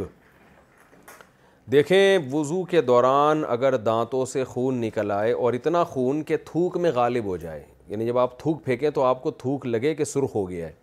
یعنی سرخی اس میں غالب ہے تو پھر وضو ٹوٹ جائے گا آپ کا اگر اتنا ہلکا سا ہے کہ انگلی سے لگانے سے انگلی پہ تو لگ رہا ہے لیکن تھوک میں نہیں آ رہا وہ تو پھر وضو نہیں ٹوٹے گا تو یا تھوک میں آ رہا ہے لیکن بہت ہی ہلکا نشان آ رہا ہے تھوک میں اس کا تو بھی وضو نہیں ٹوٹے گا تو اگر یعنی بلیڈنگ شروع ہو جائے خون نکلنا شروع ہو جائے اس تفصیل کے مطابق جو میں نے بتائی ہے تو وضو نہیں ہوگا تو ایسی صورت میں بہتر ہے بہتر کیا ضروری ہے کہ پہلے اس خون کو روکیں پھر وضو کریں آپ ٹھنڈے پانی سے قلیاں کرنے سے ہو جاتا ہے یہ بلڈ رک جاتا ہے ناپاک قالین خشک ہو گیا تو گیلا پاؤں لے کر چل سکتے ہیں اگر قالین وغیرہ پر پیشاب لگ کر سوکھ جائے اور بعد میں وہاں گیلے پاؤں کے ساتھ چلا جائے تو کیا پاؤں ناپاک ہو جائیں گے عرفان صاحب انڈیا سے جی اس لیے ناپاک ہو جائیں گے کہ وہ ظاہر ہے پیشاب اس میں تھا اور آپ جب گیلا پاؤں لیں گے تو اس میں پیشاب کے اثرات ٹچ ہوتے ہیں کیونکہ اس کو کارپیٹ کو پاک تو کیا نہیں ہے آپ نے تو اس لیے اس میں گیلا پاؤں لے کے نہ چلا جائے اور بہتر یہی ہے کہ اس کو دھو لینا اس میں کیا جا رہا ہے ویسے بھی ایک اس کے خلاف ہے یہ گھروں میں رہنے میں صفائی ستھرائی کے خلاف ہے جب کارپیٹ پہ پیشاب ہوا ہے تو کارپیٹ کے نیچے کوئی برتن رکھیں یعنی نیچے سے گھسیڑ دیں اس برتن کو داخل کر دیں اور جہاں پیشاب ہے نا وہ جگہ پہ وہ کور ہو جائے وہ برتن نیچے آ جائے گا ادھر آپ نے تھوڑا گلاس سے یا لوٹے سے پانی ڈالا اور اچھی طرح اس کو مسل بھی دیا وہ پانی جب نیچے گرنا شروع ہو جائے گا تو اتنا پانی بہا دیں اس میں کہ آپ کو غالب گمان ہو جائے کہ یہ پیشاب اب کے اثرات ختم ہو گئے ہوں گے تو پاک ہو جائے گا تو گھروں میں خواتین کو اس کا خیال کرنا چاہیے کارپیٹ پہ پیشاب پڑا ہوتا ہے بچے کرتے رہتے ہیں کرتے رہتے ہیں کرتے رہتے ہیں وہ گند جمع ہو کے جراثیم بھی پھیلتے ہیں بیماریاں بھی پھیلتی ہیں جگہ بھی ناپاک پھر لوگ اس پہ گیلے پاؤں لے کے چل رہے ہوتے ہیں تو یہ بہت بری حرکت ہے اس سے بچنا چاہیے ڈرامہ دیکھنے سے کیا وضو ٹوٹ جاتا ہے کیا ڈرامہ دیکھنے یا ٹیلی ویژن پر کوئی چیز دیکھنے سے وضو ٹوٹ جاتا ہے اور دوبارہ وضو کرنا ضروری ہوتا ہے نہیں جی ڈرامہ دیکھنے سے وضو نہیں ٹوٹتا البتہ بہتر ہے وضو کر لیا جائے اور اگر خدا نخواستہ کوئی فہوش سین کسی نے دیکھا ہے فلم میں یا ڈرامے میں اور اس کے جسم سے گندگی خارج ہونا شروع ہو گئی تو پھر وضو ٹوٹ جائے گا لیکن ویسے صرف ڈرامہ دیکھنے سے وضو نہیں ٹوٹتا البتہ بہتر یہی ہے کہ وضو کر لیں کوئی بھی گناہ جب ہو وضو کے بعد تو علماء نے لکھا ہے افضل یہ ہے کہ وضو کر لیا جائے تو ڈرامے میں اکثر آج کل ایسے ہی ڈرامے آ رہے ہوتے ہیں بے حیائی والے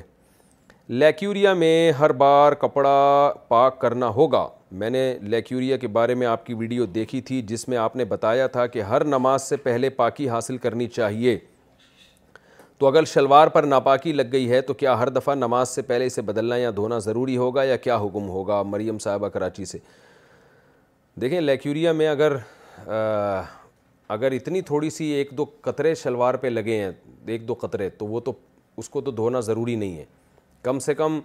ایک درہم کے بقدر یعنی ہتیلی کی جو گہرائی ہے نا اس کے بقدر اگر نجاست پھیل گئی ہے تو پھر اس کو دھونا لازم ہے تو اندازے سے شلوار کو یا کوئی بھی جو بھی چیز پہنی ہوئی ہے اس کو اندازے سے آپ کا غالب گمان لگائیں کہ یار کہاں گندگی لگی ہوگی تو وہ پلو پکڑ کے نلکے کے نیچے اتنا دھو کے رگڑ دیا جائے تو بس پھر وہم نہ کیا جائے یعنی یہ ضروری نہیں ہے اگر جیسے شلوار پہ نجاست لگی جب آپ نے دھونے کے لیے گئے اس کو واش روم میں تو پتہ نہیں چل رہا کہاں لگی ہے تو اندازے سے بھی دھو لیں گے کپڑا پاک ہو جائے گا اسپیسیفک وہ جگہ ضروری نہیں ہے اگر آپ کو یاد نہیں ہے وہ تو ایک غالب گمان ایک اندازہ لگائیں کہ یہاں شلوار میں ناپاکی لگی ہوگی اس کے بعد اس کو آپ نے تھوڑا سا پانی سے ایسے کر کے نلکا پہ پانی بہایا اور تھوڑا رگڑ کے نچوڑ دیا تو بہانے سے پانی جو ہے وہ پاک ہو جاتا ہے کپڑا پاک ہو جاتا ہے پانی بہانے سے اچھا بھائی نماز اور تلاوت کی پابندی کا طریقہ میں نماز پڑھنا چاہتی ہوں فجر کی نماز پابندی سے پڑھتی ہوں لیکن باقی نمازیں پڑھنے کا دل نہیں کرتا کمال ہو گیا لوگ فجر چھوڑتے ہیں باقی پڑھ لیتے ہیں ان کا الٹا حساب چل رہا ہے مجھے کچھ ایسا بتا دیں کہ میری کوئی نماز نہ چھوٹے اور میں روزانہ قرآن مجید کی تلاوت کر سکوں جب بھی تلاوت کا ناغہ ہو یا نماز کا ناغہ ہو اپنے آپ کو سزا دیں اگر اللہ نے آپ کو مال دیا تو ایک صدقہ اماؤنٹ فکس کریں اپنے اوپر کہ بھائی جد جب بھی منت نہ مانیں کہ اللہ مجھ سے نماز چھوڑ گئی تو میں اتنے پیسے صدقہ کروں گی یہ منت یا نظر نہ مانیں ویسے ہی اپنے اوپر ایک ایک ارادہ کریں کہ جب بھی نماز چھوٹی اپنے آپ کو سزا دینی ہے اور سزا کیسے دینی ہے کچھ صدقہ کرنا ہے یا ایک وقت کا کھانا چھوڑ دیں جن سے فجر کی نماز نہیں پڑھی جاتی ہم ان سے کہتے ہیں بھائی فجر میں آج جس دن نہ اٹھاؤ اس دن کا ناشتہ گول کرو کیوں اللہ کی نعمتوں سے فائدہ اٹھا رہے ہو جس خدا نے آپ پیدا کیا وہ تمہیں فجر کا کہہ رہا تھا اٹھے نہیں اب تم ناشتے میں پراٹھے پھوڑ رہے ہو بیٹھ کے اس کی نعمتیں سے فائدہ اٹھا رہے ہو تو ویسے بھی شرم اور غیرت کے خلاف ہے تو کم از کم ناشتے کا تو ناغہ کرے انسان حالانکہ نماز چھوڑنے کی سزا تو قیامت میں بہت سخت ہے تو اس لیے اپنے اوپر جرمانہ رکھیں کوئی سزا دیں دوسری بات یہ کہ تلاوت اتنا معمول بنائیں جتنی روزانہ پابندی ہو سکے لوگ کیا کرتے ہیں ایک گھنٹہ تلاوت کریں گے دو پارے تلاوت کریں گے ہوتے نہیں ہیں پھر تو ایک گھنٹہ نہیں ہو رہا آدھا گھنٹہ رکھ لیں پندرہ منٹ رکھ لیں اتنی ہو کہ جتنی پابندی اس کی ہو سکے تلاوت کی تو اور پھر ناغا ہو تو اپنے خود کو کوئی سزا دیں عمرے میں دو طواف کرنے کا حکم کیا عمرے میں طواف کے بعد سعی کرنے سے پہلے ایک اور نفلی طواف کر سکتے ہیں زوجہ عبداللہ ریاض سے یہ خلاف سنت ہے عمرے کا طریقہ جو سنت ہے وہ یہی ہے کہ طواف کریں اس کے بعد صحیح کریں پھر جب عمرے سے فارغ ہو جائیں پھر جتنے چاہیں طواف کریں آپ نیل پالش لگانے کا شرعی حکم کیا لڑکیاں نیل پالش لگا سکتی ہیں یا نہیں اسما صاحبہ انڈیا سے نیل پالش جو عام طور پر آتی ہے اس میں پانی نہیں جاتا جب پانی نہیں جائے گا تو وضو نہیں ہوگا اس لیے علماء لڑکیوں کو نیل پالش لگانے سے منع کرتے ہیں کہ اگر آپ نیل پالش لگائیں گی تو آپ ہر نماز کے وقت آپ کو ہٹانی پڑے گی تو اگر کوئی خاتون اتنی نیک ہیں کہ ہر نماز میں وہ تھنر وغیرہ لے کے نیل پالش مکمل ایک قطرہ بھی اس کا باقی نہ رہے ایک ٹپکا بھی باقی نہ رہے ہر نماز میں اتنا اہتمام کر سکتی ہیں تو لگائیں لیکن ظاہر نہیں ہوتا سستی ہو جاتی ہے اس لیے نیل پالش کے علاوہ کوئی اور کلر استعمال کرنا چاہیے مشترکہ گھر کا کرایہ کیسے تقسیم ہوگا امی ابھی زندہ ہیں اور بہن بھائی آپس میں جائیداد بانٹنا چاہ رہے ہیں اس میں ایک گھر سب کا مشترک ہے اس کا جو کرایہ آ رہا ہے وہ کس طرح تقسیم ہوگا بیٹیوں کو دو حصے ملیں گے اور بیٹی کو ایک حصہ یا سب کو برابر ملے گا مغل فاطمہ اسلام آباد سے امی ابھی زندہ ہیں اور بہن بھائیوں آپس میں جائیداد بانٹنا چاہ رہے ہیں کس کی بانٹنا چاہ رہے ہیں ابا کا انتقال ہو گیا ابا کی جائیداد بانٹنا چاہ رہے ہیں تو پھر تو یہی ہے کہ کرایہ آئے گا اس میں سے بارہ اشاریہ پانچ فیصد کرایہ آپ آپ سب لوگوں کی والدہ محترمہ رکھیں گی جی یعنی جو میت کی بیوائیں باقی جو کرایہ آئے گا اس کو ایسے ڈیوائڈ کریں کہ لڑکوں کو دگنا ملے لڑکی کو آدھا ملے اس طرح سے وہ کرایہ ڈیوائڈ ہوگا یعنی ایک لڑکے کو دو لڑکیاں فرض کر لیں مثال کے طور پر تین بہن بھائی ہیں دو لڑکے ایک لڑکی تو دو کو چار فرض کر لیں تو اس کا مطلب کرائے کو آپ نے پانچ حصوں میں ڈیوائڈ کرنا ہے ایک حصہ بہن کا دو دو حصے بھائی کے ہو جائیں گے تو اس طرح سے ڈیوائڈ ہوگا اور اگر وہ جائیداد امی کی ہے اور امی کا گھر ہے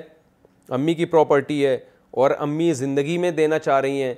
اور وہ چاہ رہی ہیں کہ بھائی یہ پراپرٹی تم لوگ لے لو اور کرایہ بانٹ لو تو پھر شریعت میں حکم یہ ہے کہ جب بھی کوئی زندہ ہوتا ہے چاہے باپ ہو یا ماں تو اسے حکم یہ ہے کہ نارملی عام حالات میں وہ اپنے اولاد میں برابری کرے بیٹیوں کو آدھا یا بیٹوں کو دگنا دینا یہ یہ ٹھیک نہیں ہے ضرورت کی بیس پہ کمی بیشی ہو سکتی ہے یعنی اس میں وراثت کے حکام جاری نہیں ہوں گے بلکہ گفٹ اور ہبا کے حکام جاری ہوں گے کیا آپ اپنی اولاد کو گفٹ دے رہے ہیں تو گفٹ میں شریعت میں حکم ہے کہ دونوں میں برابری ہو لڑکے اور لڑکی میں فرق کرنا یہ ٹھیک نہیں ہے ہاں ضرورت کی بیس پہ فرق کر سکتے ہیں مثال کے طور پر لڑکے کو فی الحال ضرورت زیادہ ہے لڑکی کو کم ہے تو اس بیس پہ لڑکے کو زیادہ دے دیا یا لڑکی کو ضرورت زیادہ ہے لڑکے کو کم ہے بعض دفعہ لڑکی کی شادی غریب خاندان میں ہو جاتی ہے لڑکا ٹھیک ٹھاک کما رہا ہوتا ہے تو ایسی صورت میں لڑکی کو ڈبل کرایہ دے دیا لڑکے کو آدھا دے دیا تو ضرورت کی بیس پہ تو کسی کو بھی زیادہ یا کسی کو بھی کم دیا جا سکتا ہے وہ جو وراثت کا مسئلہ ہے کہ لڑکا دگنا لڑکی آدھا وہ میت کے مرنے کے بعد ہوگا زندگی میں نہیں ہوتا وہ تو اس لیے والدہ اگر زندگی میں کوئی پراپرٹی بچوں کو دے رہی ہیں تو ایک تو یہ کہ ہینڈ اوور بھی کریں وہ اور ہینڈ اوور کرنے میں ضرورت ہے جو چیز تقسیم کے قابل ہے اس کو تقسیم کر کے ہدیہ دیں اور اگر تقسیم کے قابل نہیں ہے جیسے ایک گھر ہے اس کو دو حصوں میں ڈیوائیڈ ہی نہیں کیا جا سکتا تو پھر ایسے ہی دے دیں ان کو قبضہ دے دیں بھائی آج سے تمہارا ہو گیا سب اس گھر میں چلے جائیں یا اس کا کرایہ لینا شروع کر دیں یہ بھی ٹھیک ہے تو پھر کرایہ میں اصول میں نے آپ کو بتا دیا کہ ایکول ہونا چاہیے ہاں اگر والدہ ان کو گفٹ نہیں دے رہی بلکہ زندگی میں بس کرایہ ہدیہ دے رہی ہیں تو پھر والدہ کی دنیا سے جانے کے بعد پھر اس میں وراثت ہوگی پھر وہ خود بخود آٹومیٹیکلی لڑکے کا دگنا اور لڑکی کا آدھا ہو جائے گا لیکن زندگی میں یہی ہے کہ آپ اس میں برابر دیں تو والدہ اگر چاہتی ہیں کہ کوئی ضرورت مند زیادہ ہے تو اس کو بے شک زیادہ دے دیں چاہے وہ لڑکی ہو یا لڑکا ساس یا سسر سے ہاتھ ملانے کا کیا حکم ہے اگر بہو کا سسر سے ہاتھ ملانے کا رواج ہو تو اس صورت میں کیا حکم ہے اسی طرح اگر ساس نے کسی تقریب میں دامات کے چہرے پر بوسہ دیا تو کیا حکم ہے کیا اس طرح میاں بیوی کا رشتہ حرام ہو جاتا ہے فاطمہ صاحبہ پشاور سے یہ بالکل غلط رسم ہے اور بالکل بیہودہ سی ایک رسم ہے اگر کہیں رواج ہے بھی تو اس رواج کو ختم کریں سسر کے لیے جائز نہیں ہے کہ وہ جوان بہو سے ہاتھ ملائے بلکہ سر سر پہ بس ہاتھ رکھے سر پہ بھی کوئی چادر ہو اور سسر اپنی بہو کے سر پہ ہاتھ رکھے بس اس سے زیادہ آگے بڑھنے کی کوشش نہ کرے کہ سلام کرنا اس کو یعنی ہاتھ ملا کے یا گلے ملنا ایسے بھی واقعہ سامنے آتے ہیں اسی طرح ساس جو ہے وہ داماد کے سر پہ ہاتھ رکھے میرا بیٹا ہے اور جو ہے سر پہ ہاتھ رکھے بس اور داماد کو بھی چاہیے جب ساس صاحب آئیں تو سر نیچے کر لیں گے جی آپ میری والدہ ہیں آپ میری والدہ کی طرح ہیں آپ میرے سر پہ ہاتھ رکھیں بس ہاتھ ملانے کی بالکل اجازت نہیں ہے کیونکہ یہ زمانہ خواہشات نفسانیہ کا ہم یہ نہیں کہہ رہے کہ لوگ برے ہوتے ہیں اللہ کا شکر ہے ہمارے معاشرے میں خیر غالب ہے لوگ بہوؤں کو بیٹی کی طرح دیکھتے ہیں دامادوں کو بیٹے کی طرح عورتیں دیکھ رہی ہوتی ہیں لیکن سو میں ایک اگر خراب ہوتا ہے تو اس ایک کی وجہ سے ننانوے کو احتیاط کا حکم دیا جاتا ہے تو اگر خدا نخواستہ داماد میں اور ساس میں کوئی سیکشول ریلیشن ہو گیا تو نیت خراب ہو گئی تو اس سے جو داماد ہے اس کی بیوی اس پر حرام ہو جائے گی ہمیشہ کے لیے اسی طرح سسر میں اور خدا نخواستہ بہو میں کوئی سیکشول ریلیشن قائم ہو گیا تو یہ بہو اس سسر کے بیٹے پر حرام ہو جاتی ہے اس کے دلائل اس کی تفصیلات میں دوسرے بیانات میں بتا چکا ہوں اسلام میں اس بے شرمی کی اجازت نہیں ہے کہ ایک عورت سے ایک شخص فائدہ اٹھا رہا ہے تو اس کا باپ بھی اس سے وہ وہ ریلیشن قائم کرے دونوں میں سے یعنی ایک نے ریلیشن قائم کر لیا تو دوسرے پہ حرام تو بیٹا تو پہلے سے ریلیشن قائم کر چکا ہے تو جب باپ کرے گا تو وہ بیٹے کے لائق بھی نہیں رہے گی اور باپ کے لائق بھی نہیں رہے گی لیکن یہ فیصلے خود سے نہ کریں اگر خدا نخواستہ کہیں ایسا ہو جاتا ہے ساس بہو میں سوری ساس اور دماد میں یا سسر اور بہو میں اس طرح کا کوئی ریلیشن ہو جاتا ہے اور یہ دلائل سے ثابت ہو جاتا ہے کہ ایسا ہوا ہے تو خود سے حرام کو ہونے کے فتوے نہ لگائیں کہیں بھی قریبی دار میں کسی ریلائبل مفتی سے پوری سچویشن بیان کر کے اس سے باقاعدہ فتویٰ لیں تو یہ اس میں بہت زیادہ ڈیٹیل ہے تفصیل ہے میں تو ابھی ایک اجمالی طور پر اس مسئلے کو بیان کیا تو آپ خدا خواستہ کہیں ایسا ہو جائے تو باقاعدہ پراپر فتویٰ لیں اور اس میں وہمی بھی نہ بنے کیونکہ جب بھی اس طرح کا کوئی کلپ میرا جاتا ہے یا علماء کا جاتا ہے تو وہمیوں نے ایک دماغ چاٹنا شروع کر دیتے ہیں وہ ایک دفعہ میری ساس آئیں تھی تو ایک دفعہ میں نے ہاتھ ملایا تھا تو اب مجھے یہ ہو رہا ہے کہ شاید کوئی دل میں برا خیال آ گیا ہو تو اللہ کا واسطہ یہ فضول باتیں کرنے کی ضرورت نہیں ہے اس میں سو فیصد یقین کا ہونا ضروری ہے شوہر کی تصدیق ہونا ضروری ہے اور بھی کچھ مسائل ہیں اس لیے میں کہہ رہا ہوں کہ خود سے فیصلہ نہ کریں جب خدا نہ میں نے تو آپ کو ایک اجمالی مسئلہ بیان کیا ہے کہ داماد اور ساس میں اگر سیکشول ریلیشن ہو جائے گا پورا خدا نخواستہ بدکاری ہونا ضروری نہیں ہے ذرا سا بھی ریلیشن ہوگا تو کچھ تفصیل ہے اس کے مطابق وہ ان کی جو بیٹی ہے ساس کی وہ شوہر پہ حرام ہو جاتی ہے اسی طرح سسر بہو کا بھی ایسا ہی ہے تو اگر خدا نخواستہ ایسا ہو تو کسی قریبی دارالفتہ سے ریلائبل ادارے سے پراپر مفتی سے فتویٰ لیں پوری سچویشن بیان کر کے کہ یہ ریلیشن اب میاں بیوی کا رشتہ باقی بھی ہے یا نہیں ہے میں اس کو اس لیے بیان کر رہا ہوں اجمالی طور پر کہ لوگ احتیاط کریں تو داماد کو چاہیے وہ ساس سے احتیاط کرے اور سسر کو چاہیے بہو سے احتیاط کرے تو احتیاط یہی ہے کہ بلا حائل بغیر کسی چادر کے اس کے باڈی کو ٹچ کرنا یہ بالکل غلط ہے اور ویسے بھی غیرت اور شرم اور حمیت کے بھی خلاف ہے یہ اچھے خاندانوں میں ایسا نہیں ہوتا اس کو بہت برا سمجھا جاتا ہے سجدے میں دعا کا طریقہ کیا فرض نماز کے آخری سجدے میں ہم دعا مانگ سکتے ہیں کیونکہ میں نے سنا ہے کہ سردے میں انسان اللہ کے سب سے زیادہ قریب ہوتا ہے نیز اگر دعا مانگ سکتے ہیں تو اس کا طریقہ کیا ہوگا پہلے سردے کی تسبیح پڑھیں پھر درود پڑھیں پھر دعا پڑھیں پھر درود پڑھیں یا پھر اٹھ جائیں یا کچھ اور طریقہ ہے لبنا صاحبہ انڈیا سے دیکھیں فرض نماز میں تو بہتر یہی ہے کہ سبحان ربی العلیٰ پر اکتفا کیا جائے کیونکہ آپ صلی اللہ علیہ وسلم کا فرض نماز میں یہی معمول تھا اور آپ نے فرمایا جب سب حسم ربی کل اعلیٰ نازل ہوئی تو آپ نے فرمایا اج فی سجودکم اس کو اپنے سردے میں کرو تو امام اگر فرض نماز پڑھا رہا ہے تو اسے تو سبحان ربی العلیٰ پر ہی اتفاق کرنا چاہیے کیونکہ وہ دعائیں مانگے گا تو نماز لمبی بھی ہو جائے گی اور حدیث میں اس کو بھی پسند نہیں کیا گیا کہ امام زیادہ لمبی نماز پڑھائے باقی انفرادی نماز پڑھ رہے ہوں تو سردے میں آپ سبحان ربی العلیٰ والی تسبیحات پڑھنے کے بعد عربی میں جو دعائیں قرآن و سنت سے منقول ہیں کوئی بھی دعا پڑھ سکتے ہیں لیکن دو شرطیں ہیں کہ ایک تو دعا عربی میں ہو نمبر دو عربی میں بھی اپنے الفاظ نہ ہوں بلکہ معصور یعنی جو منقول ہیں نبی سے یا قرآن میں جو نقل ہیں کیونکہ نماز میں کلام کرنے کی اجازت نہیں ہے تو آپ اپنے الفاظ میں دعا مانگیں گے تو یہ کلام ہو جائے گا اور کلام کی نماز میں بات چیت کی اجازت نہیں ہے تو جو منقول دعائیں ہیں قرآن میں ہیں یا حدیث میں آتی ہیں تو کوئی بھی پڑھ سکتے ہیں اس میں جتنی چاہیں پڑھیں اس سے پہلے دروشری بھی پڑھ سکتے ہیں بعد میں بھی دروشری پڑھ سکتے ہیں نہیں بھی دروشری پڑھنا چاہیں تو بھی ٹھیک ہے تو کسی بھی طرح سے مانگی جا سکتی ہیں لیکن یہ نوافل میں اس کا اہتمام کرنا چاہیے فرائض میں بہتر یہی ہے کہ سبحان ربی العلیٰ پر ہی اکتفا کیا جائے لیکن اگر کوئی فرض کے سردے میں بھی مانگ لیتا ہے تو بھی ٹھیک گناہ نہیں ہے کوئی آسر کی نماز کا مکرو وقت کون سا ہے کہتے ہیں کہ عصر اور مغرب کے بیچ میں ایک ایسا وقت ہوتا ہے جب ہم سردہ نہیں کر سکتے اور نماز نہیں پڑھ سکتے تو وہ وہ کون سا وقت ہے تاکہ اس سے پہلے پہلے ہم عصر کی نماز پڑھ لیں سمرین صاحبہ انڈیا سے جب سورج بالکل غروب ہونے کے قریب ہو جائے سوا نیزے پر ہو یا ایک نیزے پر ہو یعنی آپ جب مغرب کی طرف رخ کر کے کھڑے ہوں تو سورج تقریباً آپ کو یعنی اس میں سرخی پیدا ہو چکی ہو اس پر آنکھیں ٹکانا آسان ہو گیا ہو اس میں تیزی ختم ہو گئی ہو جو کم از کم یعنی آج کل ڈیڑھ گز آپ کہہ لیں اس کو یا ایک گز کہہ لیں اس کے قریب قریب ہوتا ہے یعنی غروب انڈیا پاکستان میں غروب آفتاب سے بیس منٹ پہلے سورج کے جو غروب ہونے کا ٹائم ہے نا اس سے بیس منٹ پہلے آپ کو چاہیے اس سے پہلے پہلے عصر کی نماز بھی پڑھ لیں اور جو سردہ کرنا ہے اس سے پہلے کر لیں اس وقت ہر طرح کی نماز پڑھنا مکرو ہے ناجائز ہے حرام ہے سردہ کرنا بھی حرام ہے البتہ اگر کسی نے اس دن عصر کی نماز نہیں پڑھی تو اتنی تاخیر اس نے اگر کر لی گناہ گار تو ہوگا مگر قضا ہونے سے پھر بھی اس کو بچانا ہے اور وہ پڑھنی ہے بہرحال غروب آفتاب سے پہلے پہلے رضائی بھائی بہن کون ہوتے ہیں میرے چچا کے بیٹے نے میرے چھوٹے بھائی کے ساتھ میری امی کا دودھ پیا ہے میرے چچا کے بیٹے نے اچھا کیا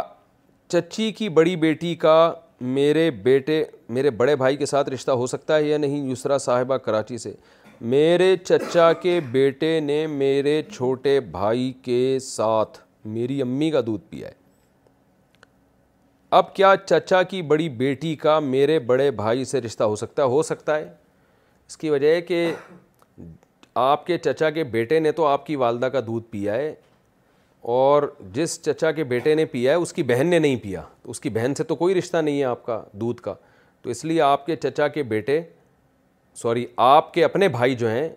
وہ اس چچا زاد بہن سے شادی کر سکتے ہیں کیونکہ اس بہن نے دودھ نہیں پیا اور نہ آپ کے بھائی نے اس بہن کی والدہ کا دودھ پیا ہے تو اس لیے ان کا کوئی آپس میں دودھ والا رشتہ نہیں ہے لہذا ان کے لیے نکاح آپس میں جائز ہے کتنا دودھ پلانے سے رضا ثابت ہو جاتی ہے میری بہن کا بیٹا ہے اس کی عمر دو سال ہے میری بیٹی کی عمر دو سال سات مہینے ہے میں نے اپنے بھانجے کو دودھ پلایا تاکہ وہ میرا بیٹا بن جائے لیکن میں نے اسے سیر ہو کر نہیں دودھ پلایا کیونکہ میرا اتنا دودھ نہیں تھا تو کیا اس طرح سے وہ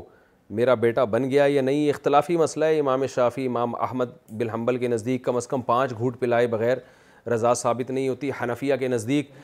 ایک قطرہ پلانے سے بھی رضا ثابت ہو جاتی ہے دلائل دونوں کے پاس ہیں ان کے پاس احادیث ہیں اللہ تو حرم المست المسطان حدیث میں آتا ہے ایک گھونٹ یا دو گھونٹ سے حرمت ثابت نہیں ہوتی احناف کے پاس قرآن ہے کیونکہ قرآن مجید میں آتا ہے وہ ام مہات کم اللہ ارضا تمہاری وہ مائیں جنہوں نے تمہیں دودھ پلایا ہو تو اس میں تو قرآن نے فرق نہیں کیا ایک قطرہ یا دس قطرے اور امام منیفا کا اصول ہے کہ قرآن چونکہ متواتر ہے اور حدیث خبر واحد ہے تو جب خبر واحد کا متواتر سے ٹکراؤ ہوتا ہے تو پھر حنفیہ کا اصول ہے کہ وہ اگرچہ حدیث ہو لیکن چونکہ وہ قرآن کے یعنی تواتر کی حد تک نہیں پہنچی ہوئی خبر واحد ہے اس لیے وہ قرآن کے مقابل ہونے کی وجہ سے اس کو رد کر دیتے ہیں جہاں بھی مقابلہ ہو رہا ہوگا جہاں نہیں ہو رہا یا حدیث متواتر ہے وہاں تو ٹھیک ہے تو یہ اصولی اختلاف کی وجہ سے فقہ میں بھی اختلاف ہوا ہے تو اس لیے حنفیہ کے نزدیک ایک قطرہ بھی اگر پلا دیا ہے تو اس سے رضا ثابت ہو جائے گی بظاہر آپ فقہ حنفی ہی کو فالو کرتی ہیں کیونکہ انڈیا پاکستان میں زیادہ تر لوگ فقہ حنفی کو ہی فالو کر رہے ہیں تو اگر ایک قطرہ بھی آپ نے دودھ پلا دیا تھا تو وہ آپ کا بیٹا بن گیا ہے اور اب اس سے پردہ بھی نہیں ہے اور وہ آپ کی کسی بچی سے نکاح بھی نہیں کر سکتا عورت کا یوٹیوب چینل بنانا عورت اگر یوٹیوب پر چینل بنائے تو اس کے ہاتھ چہرہ اور آواز کے بارے میں شرعن کیا حکم ہوگا سائرہ صاحبہ لاہور سے دیکھیں یوٹیوب چینل اگر کسی خاتون نے بنایا اگر بوڑھی خاتون ہے اٹریکشن نہیں رہی ان میں اتنی زیادہ ایجڈ ہو گئی ہیں مچور ہو گئی ہیں تو تو چہرہ کھول سکتی ہیں وہ اسکاف لیں چہرہ کھول کے چینل پہ کوئی مفید معلومات دینی ہے تو دیں لیکن کوئی ینگ لڑکی ہے تو اس میں آج کل بہت خطرہ ہے بلکہ ہمیشہ سے ہی خطرہ رہا ہے تو اس لیے اس کو چہرہ چھپانا ہماری رائے یہی ہے کہ اس پہ فرض ہے گو کے فقہ کرام کا اختلاف ہے اس مسئلے میں بعض فقہ چہرے کے پردے کے قائل نہیں ہیں لیکن جہاں فتنے کا اندیشہ ہوگا تو وہ بھی چہرے کے پردے کے قائل ہیں تو خاص طور پر جب لڑکی جوان لڑکی کی ویڈیو لاکھوں لوگوں میں جائے گی ہزاروں میں جائے گی تو یہ بالکل مناسب نہیں ہے ہم اس کو بہرحال جائز نہیں سمجھتے تو جوان لڑکی نے اگر کوئی واقعی ضرورت ہے ضرورت پڑتی ہے بعض دفعہ روزگار نہیں ہوتا کمانے والا کوئی نہیں ہوتا تو یوٹیوب کے ذریعے ہی کمائی پھر ایک ایک آسان راستہ ہے ان گھریلو لڑکیوں کے لیے تو بہت مجبوری ہو تو پھر پردے کے ساتھ گنجائش دی جا سکتی ہے چہرہ کم از کم وہ چھپائیں اور نقاب لے کے اور ایسے میں نے دیکھا ہے یوٹیوب پہ بہت سی خواتین نقاب کے ساتھ وہ ویڈیوز بنا رہی ہیں جو بھی کھانے پکانے کی چیزیں سکھا رہی ہیں لوگوں کو یا اور جو کچھ مفید معلومات ان کے پاس ہیں اور زیادہ تر ان کے چینل پھر خواتین ہی دیکھ رہی ہوتی ہیں تو یہ بھی گنجائش کی حد تک ہے تو اگر وہ ایسا کریں تو انشاءاللہ اللہ سے امید ہے کہ کوئی گناہ نہیں ہوگا تو پردے کی بہرحال وہ پابندی کریں لیکن اگر کوئی خاتون نہیں مان کے دے رہی تو something is better than nothing آخری درجہ یہ ہے کہ کم از کم اسکاف لے لیں وہ ہم تو خیر چہرے کے پردے کو لازم سمجھتے ہیں جوان عورت کے لیے لیکن آخری درجے میں ہم یہ کہتے ہیں کہ اگر بعض یعنی بعض خواتین بہت ہی ماڈرن ہوتی ہیں تو چلو اتنا تو کر لینا کہ ایک اسکارف لے لیں مکمل پراپر طریقے سے بال نظر نہ آئیں پراپر پورا جسم ڈھکا ہوا ہو جسم اتنا یعنی کپڑے اتنے ٹائٹ نہ ہوں کہ جسم کے جو جو ہے جسم ایکسپوز ہوتا ہو اس سے نمایاں ہوتا ہو تو ڈھیلے ڈھالے کپڑے ہوں تو پھر بھی یہ بہت ہی ایک آخری گنجائش جو شدید مجبوری میں کسی کو دی جا سکتی ہے تو وہ یہ ہے شوہر کی دوسری شادی ہو تو کیا عدت آدھی ہوگی اگر آدمی کی دوسری شادی ہو اور عورت کی پہلی شادی ہو پھر اگر شوہر وفات پا جائے تو کیا عورت کی عدت سوا دو مہینے ہوگی یا ساڑھے چار مہینے پوری عدت کرنی ہوگی کیونکہ کچھ لوگ کہتے ہیں کہ آدمی کی دوسری شادی ہے تو عورت پر سوا دو مہینے کی عدت لازم ہوتی ہے نازنین منصوری انڈیا سے ایسا نہیں ہے شوہر کی چوتھی شادی بھی اگر ہو رہی ہے تو شوہر جب مرے گا تو پورا مرے گا نا اور عورت کو تو شوہر کی پوری نعمت سے محروم ہو گئی تو چار مہینے دس دن اس کو عدت گزارنی پڑے گی اور اگر پریگننسی ہے تو بچے کی جب تک بچے کی ولادت نہیں ہوتی تو اس وہ عدت میں رہے گی چاہے اگلے دن ہی ولادت ہو جائے تو یعنی عدت پوری ہو جائے گی تو ایسا نہیں ہے کیونکہ میاں آپ کو اگر دوسری شادی واقع کبھی بھی ملا ہے تو میاں ملا بہرحال پورا ہی ہے اور جب مرا ہے تو پورا ہی میاں مرا ہے آدھا تھوڑی مرا ہے کہ سوا دو مہینے عدت ہو تو بہرحال یعنی جیسی شوہر مرے گا تو عدت عورت پہ پوری ہی لازم ہوگی چار مہینے دس دن کی اور اگر خدا نخواستہ ڈیورس ہوئی ہے طلاق ہوئی ہے تو تین مینسز عورت کو عدت گزارنا لازم ہے اگر حمل ہو تو بچے کی ولادت جب تک نہیں ہو جاتی چاہے جی چہرے کے بال ختم کرنے کا وظیفہ میرے چہرے پر بہت زیادہ غیر ضروری بال آتے ہیں میں نے بہت سارے ٹریٹمنٹ کیے ہیں مگر وہ ختم نہیں ہو رہے کوئی ایسا وظیفہ یا دعا بتا دیں جس سے میرے چہرے کے بال غیر ضروری بال ختم ہو جائیں ایسا تو کوئی وظیفہ مارکیٹ میں نہیں ہے آپ اللہ سے دعا مانگیں اللہ یہ اس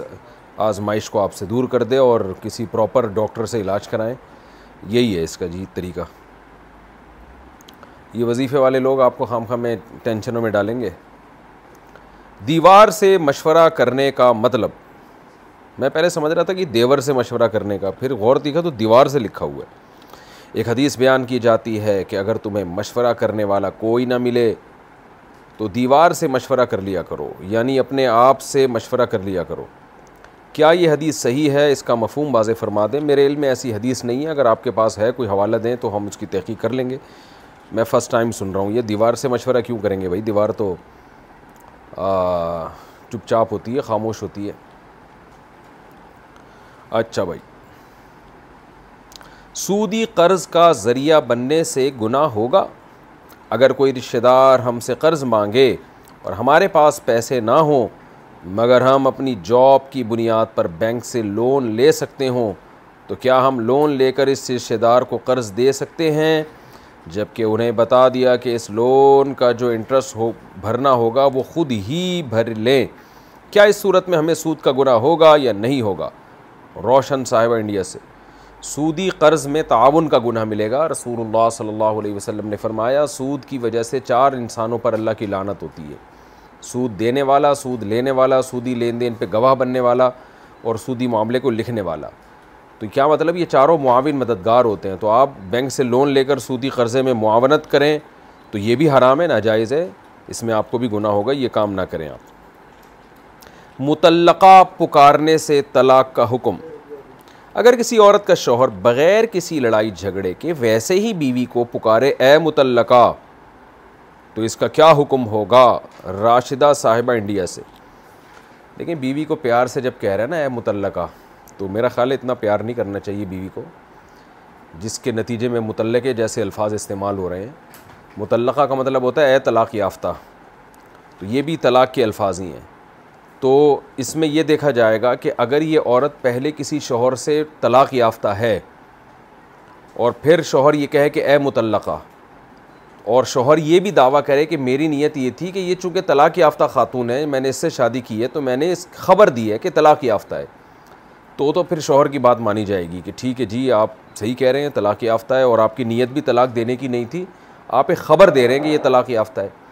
لیکن اگر وہ خاتون پہلے سے طلاق یافتہ نہیں ہے اور یا بیوہ ہے یعنی طلاق نہیں ہوئی تھی بلکہ بیوہ ہوئی تھی یا یہ کہ کنواری تھی جس سے اس نے شادی کی پھر اگر کوئی شخص اپنی بیوی کو کہتا ہے اے متعلقہ تو اس سے کہنے سے ایک طلاق واقع ہو جائے گی کیونکہ پھر اس کا کوئی مطلب بنتا نہیں ہے سوائے اس کے کہ تو طلاق یافتہ ہے اس میں یہ بھی ہے کہ وہ ہو سکتا ہے گالی دینے کے لیے یہ الفاظ استعمال کر رہا ہو لیکن عورت بھی المر اتو القاضی جب وہ یہ الفاظ سنے گی تو عورت پر یہی لازم ہے کہ وہ اس کو طلاق کے الفاظ ہی سمجھے قزان تو یعنی طلاق ہی واقع ہوگی اگرچہ دیانت نہیں ہوگی لیکن جب عورت نے یہ الفاظ سن لیے تو وہ اور المرۃ کلقاضی کے اصول سے عورت یہ سمجھے گی کہ اس نے طلاق دے دی ہے تو اگر ایک دفعہ کہا ہے تو ایک دو تین دفعہ کہا ہے تو دو تین طلاقیں واقع ہو جائیں گی تو میاں کو چاہیے اس طرح کے الفاظ استعمال نہ کریں البتہ جب پہلی دفعہ شوہر نے کہا نا متعلقہ تو دوبارہ اور دو تین دفعہ یہ الفاظ کو ریپیٹ کیا تو اس میں پھر بہرحال شوہر کی نیت دیکھی جائے گی یعنی پہلی طلاق تو بہر صورت میں واقع ہوگی جب دوسری دفعہ کہا ہے متعلقہ تو پھر چونکہ ایک طلاق واقع ہو چکی ہے تو پھر ہم شوہر سے پوچھیں گے آپ نے یہ الفاظ خبر دینے کے لیے کہے ہیں کہ طلاق یافتہ ہے یا نئے سرے سے نئی نیت تھی طلاق کی تو پھر اگر شوہر کہتے ہیں میں نے خبر دینے کے لیے کہ طلاق چونکہ ہو گئی ہے تو یہ متعلقہ ہے تو خبر دینے کی نیت سے جب طلاق کے الفاظ کہے جائیں تو پھر خبر سمجھا جائے گا اس کو نئی طلاق نہیں سمجھی جائے گی تو اگر ایک خلاصہ میں بتا دیتا ہوں ایک دفعہ طلاق دی ہے یعنی متعلقہ کہا ہے تو ایک طلاق واقع ہوگی اور اگر دو تین دفعہ کہا ہے تو آپ ایسا کریں کہ پھر قریبی دارالفتہ سے رجوع کریں ان کو پوری صورتحال بتائیں تو وہ جو بھی مفتی ہوں گے وہ اس شوہر سے اس کی نیت کا حال پوچھیں گے کہ دوسری اور تیسری دفعہ تم نے الفاظ کو ریپیٹ کیوں کیا تمہاری نیت کیا تھی تو ایسے مسائل میں جزوی طور پر کسی پراپر مفتی سے قریبی دارالفتہ سے رابطہ کرنا چاہیے تاکہ وہ کراس کوئسچن کر کے شوہر سے اس کے دل کا حال معلوم کریں اور اس کے مطابق فتویٰ دیں ایک طلاق کا حکم بہرحال میں نے بیان کر دیا ہے کہ اگر پہلے سے عورت طلاق یافتہ تھی پھر شوہر نے کہہ دیا اے متعلقہ تو شوہر سے نیت پوچھی جائے گی کہ آپ نے اس کو خبر دی ہے کہ تم متعلقہ ہو یا نیت طلاق دینے کی تھی شوہر کہتا ہے طلاق دینے کی نیت سے کہا ہے تو طلاق ہوگی شوہر کہتا ہے نہیں میری نیت نہیں تھی تو نہیں ہوگی طلاق لیکن اگر پہلے سے عورت طلاق یافتہ نہیں تھی پھر اے متعلقہ کہنے سے ایک طلاق بہرحال واقع ہو جائے گی بالوں کو کلر کرنے کی شرعی حیثیت میں پندرہ سال کی تھی تب سے میرے بال سفید ہو رہے ہیں ابھی میری عمر تینتیس سال ہے میں سر میں مہندی لگاتی ہوں لیکن اس سے سرخ بال ہو جاتے ہیں کیا بالوں میں کلر لگا سکتی ہوں اگر لگا سکتی ہوں تو کون سی کمپنی کا سبحان اللہ اب کمپنیاں بھی میں بتاؤں آپ کو چالیس سال جب تک آپ کی ایج نہیں ہو جاتی آپ کالا کلر بھی لگا سکتی ہیں کیونکہ یہ جو حدیث میں کالے بالوں سے منع کیا گیا ہے نا بالوں کو کالا کرنے سے بالکل بلیک کرنے سے اس کی وجہ ہے تغیر خلق اللہ اللہ کی تخلیق کو بدلنا بڑھاپے کو چھپانا تو چالیس سال سے پہلے بڑھاپا نہیں ہوتا تو اس لیے اس میں بال اگر سفید ہو گئے تو ایک بیماری ہے اور کالا کر لینا ایک بیماری کا ازالہ ہے یعنی اس عیب کا ازالہ ہے تو اس لیے آپ کو چالیس سال تک لگانے میں کوئی حرج نہیں ہے اور چالیس سال کے بعد پھر براؤن کلر لگائیں بلیک نہ لگائیں آپ ریڈ اگر برے لگ رہے ہیں تو براؤن لگا لیں لیکن اتنا براؤن کہ وہ دیکھنے میں کالے ہی لگ رہے ہوں بالکل بلیک جیسے ہی ہوں وہ براؤن بھی جائز نہیں ہے بلا ٹالنے کے لیے صدقہ اور خالص صدقہ میں فرق ہم مرحومین کے لیے یا زندہ لوگوں کے لیے جو صدقہ نکالتے ہیں ایک تو یہ صدقہ نکالنے کا لفظی عامیانہ ہے غلط لفظ ہے صدقہ کیا جاتا ہے نکالا نہیں جاتا تو یوں کہنا چاہیے ہم جو صدقہ کرتے ہیں اکثر لوگ کہہ رہے تھے ہم نے صدقہ نکالا بھائی صدقہ کیا کا لفظ ایک فصیح اردو ہے نکالا پتہ نہیں کیا لفظ نکالا ہے لوگوں نے کہاں سے نکال کے لا رہے ہیں وہ صدقہ کیا خیر یہ کہتے ہیں ہم مرحومین کے لیے یا زندہ لوگوں کے لیے جو صدقہ نکالتے ہیں انہوں نے تو نکالنا ہی لکھا ہے تاکہ ان سے بلائیں ٹل جائیں یا مرحومین کی بخشش ہو جائے تو کیا اس نیت کی وجہ سے ہمیں صدقے کا ثواب پورا ملتا ہے یا کم ہو کر ملتا ہے پورا پورا ثواب ملتا ہے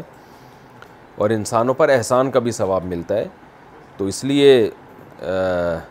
یعنی نیت بلائیں ٹالنے کی بھی ہو تو اس لیے بلائیں ٹلتی ہے نا کہ پہلے صدقہ اللہ قبول کر کے ثواب دیتے ہیں اس ثواب کی برکت سے ہی بلائیں ٹلتی ہیں اس سے تو ثواب ملے گا انشاءاللہ لیکن بہتر یہی ہے کہ آپ اللہ کی رضا کے لیے دیتے رہیں بس اور کوئی نیت نہ کریں وہ خود بخود ہی بلائیں اس سے انشاءاللہ ٹلیں گی بلاؤں سے میری مراد مصیبتیں اور کوئی جن بھوت والی بلا مراد نہیں ہے وہ بھی ٹلے گی لیکن بلائیں سے مراد ہوتے ہیں ابتلا یعنی مصیبتیں کیا زندگی میں کسی کے لیے صدقہ جاریہ کر سکتے ہیں کیا کسی کی زندگی میں ہی اس کے لیے صدقہ جاریہ کیا جا سکتا ہے جیسے والدین اگر زندہ ہوں تو ان کے لیے صدقہ جاریہ کیا جا سکتا ہے عائشہ مقصود کراچی سے جی ہاں والدین کے لیے زندگی میں بھی کیا جا سکتا ہے اور جو دلیل مردوں کے صدقے کی ہے وہی زندوں کی بھی ہے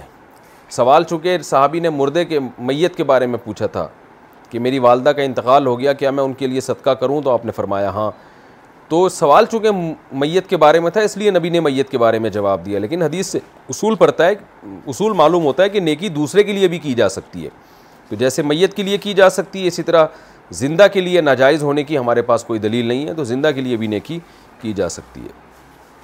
صدقہ جاریہ بھی کر سکتے ہیں اور دوسرا بھی پاکی کے غسل کے بعد دو رکت پڑھنا ہمارے گاؤں میں خواتین کی عادت ہے کہ جب حیض سے پاک ہو کر نہاتی ہیں تو جب تک کسی سے بات نہیں کرتی جب تک دو رکت نہ پڑھ لیں یعنی اس وقت تک کسی سے بات نہیں کرتی جب تک دو رکت نفل نہ پڑھ لیں کیا یہ دو رکت پڑھنا اور اس وقت تک بات چیت نہ کرنا ضروری ہے عائشہ صاحبہ کراچی سے نہیں جی ضروری نہیں ہے بلکہ غلط رسم ہے خاص طور پہ بات چیت نہ کرنا اس کی تو کوئی تک نہیں بنتا حالت حیض میں جب بات چیت کرنا جائز ہے تو غسل کر لیا تو بطریق اولا جائز ہے تو یہ غلط بات ہے اس کو چھوڑ دینا چاہیے باقی نفل کوئی اپنی خوشی سے پڑھنا چاہے تو ٹھیک ہے لازم نہیں ہے نو مسلم بے عمل ہو تو شادی کا حکم میں نے ایک سکھ آدمی سے شادی کی ہے وہ شادی سے پہلے مسلمان ہو گیا تھا مگر شادی کے بعد کبھی نماز پڑھتا ہے کبھی نہیں پڑھتا کبھی روزہ رکھتا ہے کبھی نہیں رکھتا اور کبھی شراب بھی پی لیتا ہے میں بہت تنگ ہوں کیا میں اس سے طلاق لے سکتی ہوں یا اپنے بچوں کے ساتھ اسی کے ساتھ رہوں میری رہنمائی فرما دیں صوفیہ صاحبہ جرمنی سے میں خواتین کو مشورے دیتا رہتا ہوں کہ اگر کوئی غیر مسلم مسلمان ہوا ہے تو فوراً اس سے شادی نہ کی جائے پہلے اس کو پرکھا جائے کہ یہ پکا مسلمان ہوا بھی ہے کہ نہیں ہوا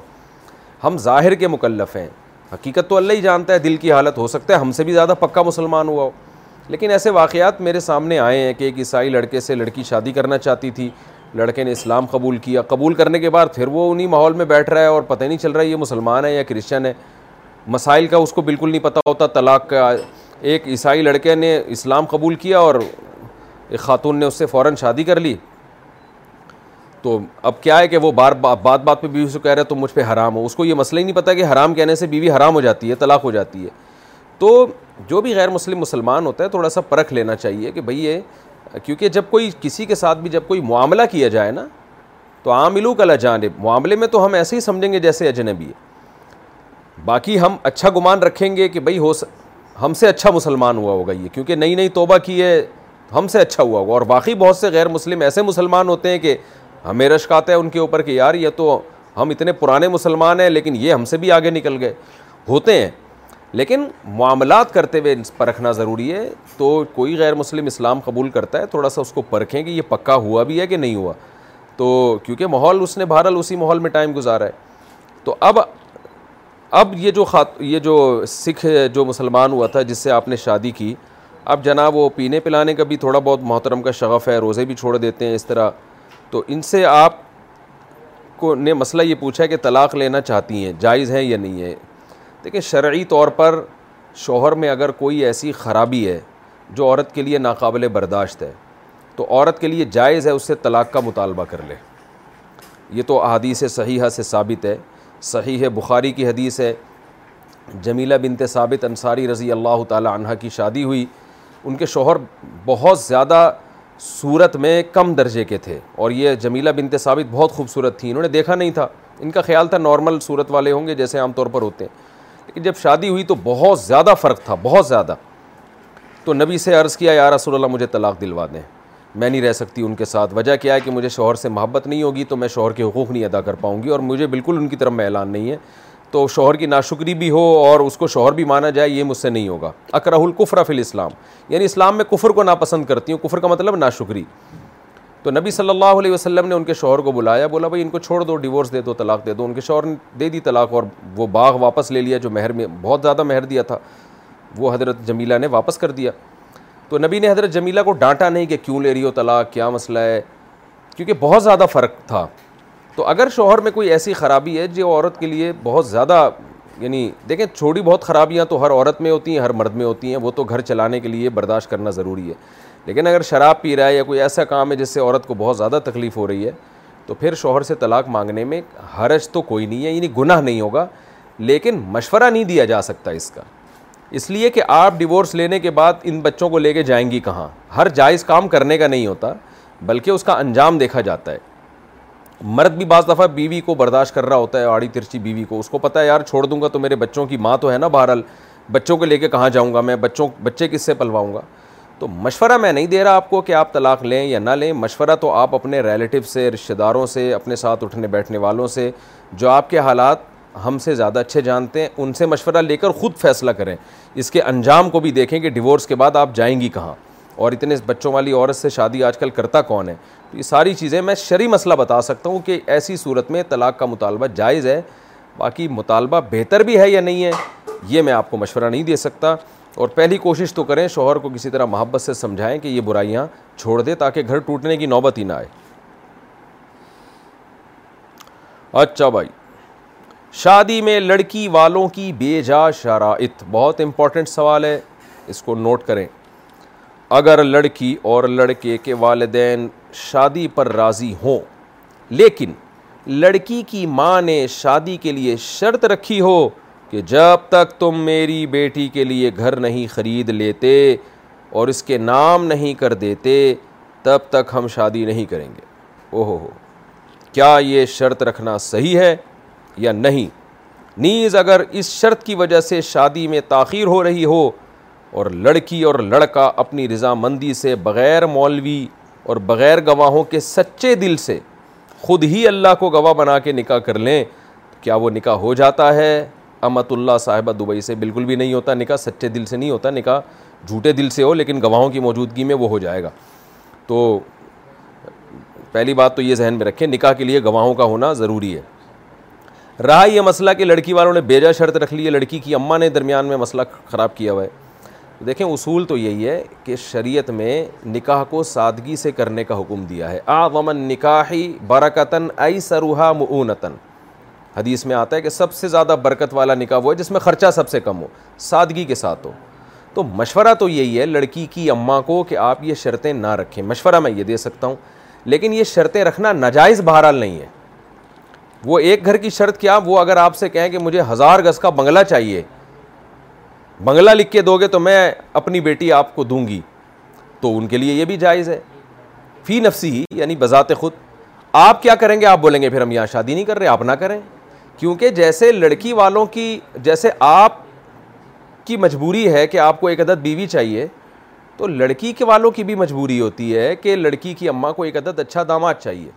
تو اگر وہ لڑکی والے یہ سمجھ رہے ہیں کہ آپ اچھے داماد ہیں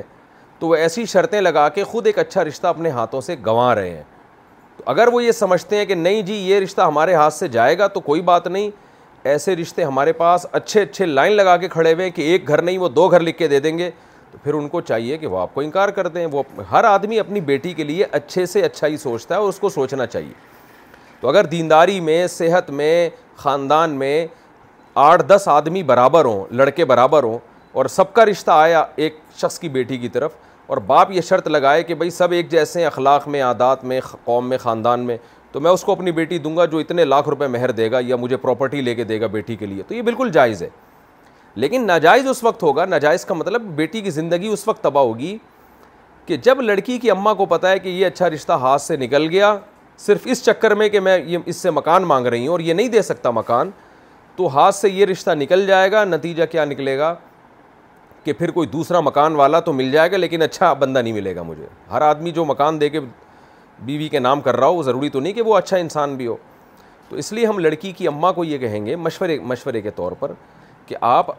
اس لڑکے کو اگر پسند کرتی ہیں نیک تمیزدار شریف انسان ہے اور پھر آپ یہ سمجھتی ہیں کہ اس میں اتنی استطاعت نہیں ہے کہ گھر خرید کے آپ کی بیٹی کے نام کرے تو آپ اس شر سے پیچھے ہٹ جائیں کیونکہ پھر ایسی شرط لگانے میں آپ کی بچی کا بھی نقصان ہے اور وہ بیچارہ لڑکے کا تو خیر آپ ہم اس لڑکے کے نقصان کو نہ دیکھیں آپ تو اپنا فائدہ دیکھیں نا تو آپ کی بیٹی کا بھی نقصان ہے خاص طور پر بچی وہاں شادی بھی کرنا چاہتی ہے تو اس کے جذبات بھی مجروع ہوں گے تو مشورہ ہم اس لڑکی کی اماں کو یہ دے رہے ہیں کہ ایسی شرطیں نہ لگائیں اور ایک اہم بات یہ بھی ہے کہ شریعت نے لڑکی کی شادی کا ولی اماں کو نہیں ابا کو بنایا ہے ابا نہیں ہے تو بھائی کو بنایا ہے تو ابا کی جو شرطیں ہوں گی وہ قابل اعتبار ہوں گی تو اس لیے اماں کے بجائے یہ دیکھیں کہ لڑکی کے ابا کیا کہہ رہے ہیں ابا اگر یہ شرط لگا رہے ہیں تو میں آپ کو مشورہ دوں گا آپ پھر یہاں شادی نہ کریں آپ کہیں اور شادی کر لیں اور اگر ابا یہ شرط ابا کو پٹائیں یعنی پٹائیں کا مطلب سمجھائیں ابا کو کہ بھائی میں کہاں سے دوں اور اتنا اچھا میاں آپ کی بیٹی کو کہاں سے ملے گا ان کو سمجھائیں گے ان کی سمجھ میں آتا ہے ٹھیک ہے نہیں آئے تو بھائی ان کی بیٹی ہے وہ اپنی بیٹی کے لیے اچھے سے اچھا ہی سوچیں گے باقی رہا یہ مسئلہ کہ یہ راضی نہیں ہو رہے تو آپ چھپ کے کہیں چھپڑ میں نکاح کر لیں بغیر گواہوں کے تو نکاح ہوتا نہیں ہے دوسری بات یہ کہ لڑکی کو یہ مشورہ دینا کہ اپنے باپ کی پرمیشن کے بغیر نکاح کرے یہ بہت خطرناک ہے اس کے بہت بہت سے فقہا تو اس کے قائل ہیں کہ نکاح منعقد ہی نہیں ہوتا لیکن حنفیہ کے ہاں نکاح منعقد ہوتا ہے چند شرطوں کے ساتھ لیکن بہرحال حنفیہ بھی اس کو پروموٹ نہیں کرتے اس کو پسندیدہ نہیں سمجھتے کیونکہ بہرحال اس میں بڑے نقصانات ہیں لڑکیاں کے جذبات سے لڑکے کھیلتے ہیں تھوڑے دنوں میں چھوڑ دیتے ہیں ان کو کیونکہ پیچھے باپ بھائی تو کھڑے ہوئے نہیں ہوتے تو اس لیے میں کبھی یہ کنواری لڑکیوں کو نو عمر لڑکیوں کو یہ مشورہ کبھی بھی نہیں دیتا کہ اپنے خاندان سے بھاگ کے آپ شادی کریں نائنٹی نائن پرسنٹ اس کے نقصانات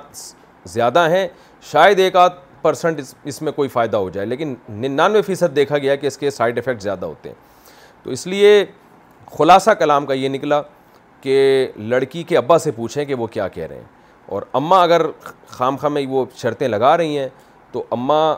کو میں یہی کہوں گا لڑکی کی اماں کو کہ نہ لگائیں لیکن پھر بھی لگا رہی ہیں تو ہو سکتا ہے کچھ سوچ رہی ہوں ان کو ڈر ہو خوف ہو گیا پتہ نہیں یہ بعد میں رکھے گا ان کی رکھے گا تو جائز نہ جائز تو فتویٰ کوئی نہیں دے سکتا یہی دیا جا سکتا ہے کہ اگر لڑکی کی اماں کو لڑکے پر پورا اعتماد ہے تو بھائی یہ شرطیں نہ لگائیں لیکن اگر اعتماد نہیں ہے ان کو ڈر ہے کہ پتہ نہیں طلاق نہ دے دے بعد میں تو پھر شرطیں لگا سکتی ہیں وہ پھر کوئی حرج نہیں ہے بعض دفعہ یہ ڈر ہوتا ہے پتہ نہیں چھوڑ دے گا کون ہے ہم جانتے نہیں ہیں اجنبی لوگ ہیں تو ایسی مجبوری میں پھر لڑکی والوں کو گھر لکھوانے پڑتے ہیں وہ پھر نجائز ہونے کی کوئی وجہ نہیں یہ لڑکا تو اپنا ہی سوچے گا نا لڑکی والوں کو دس قسم کے خطرات ہوتے ہیں لڑکا تو کہہ گیا فری پھوکڑ میں مجھے چار مل جائیں اچھا بھائی واٹر پول میں نہانے کے بعد کیا دوبارہ وضو کرنا ضروری ہے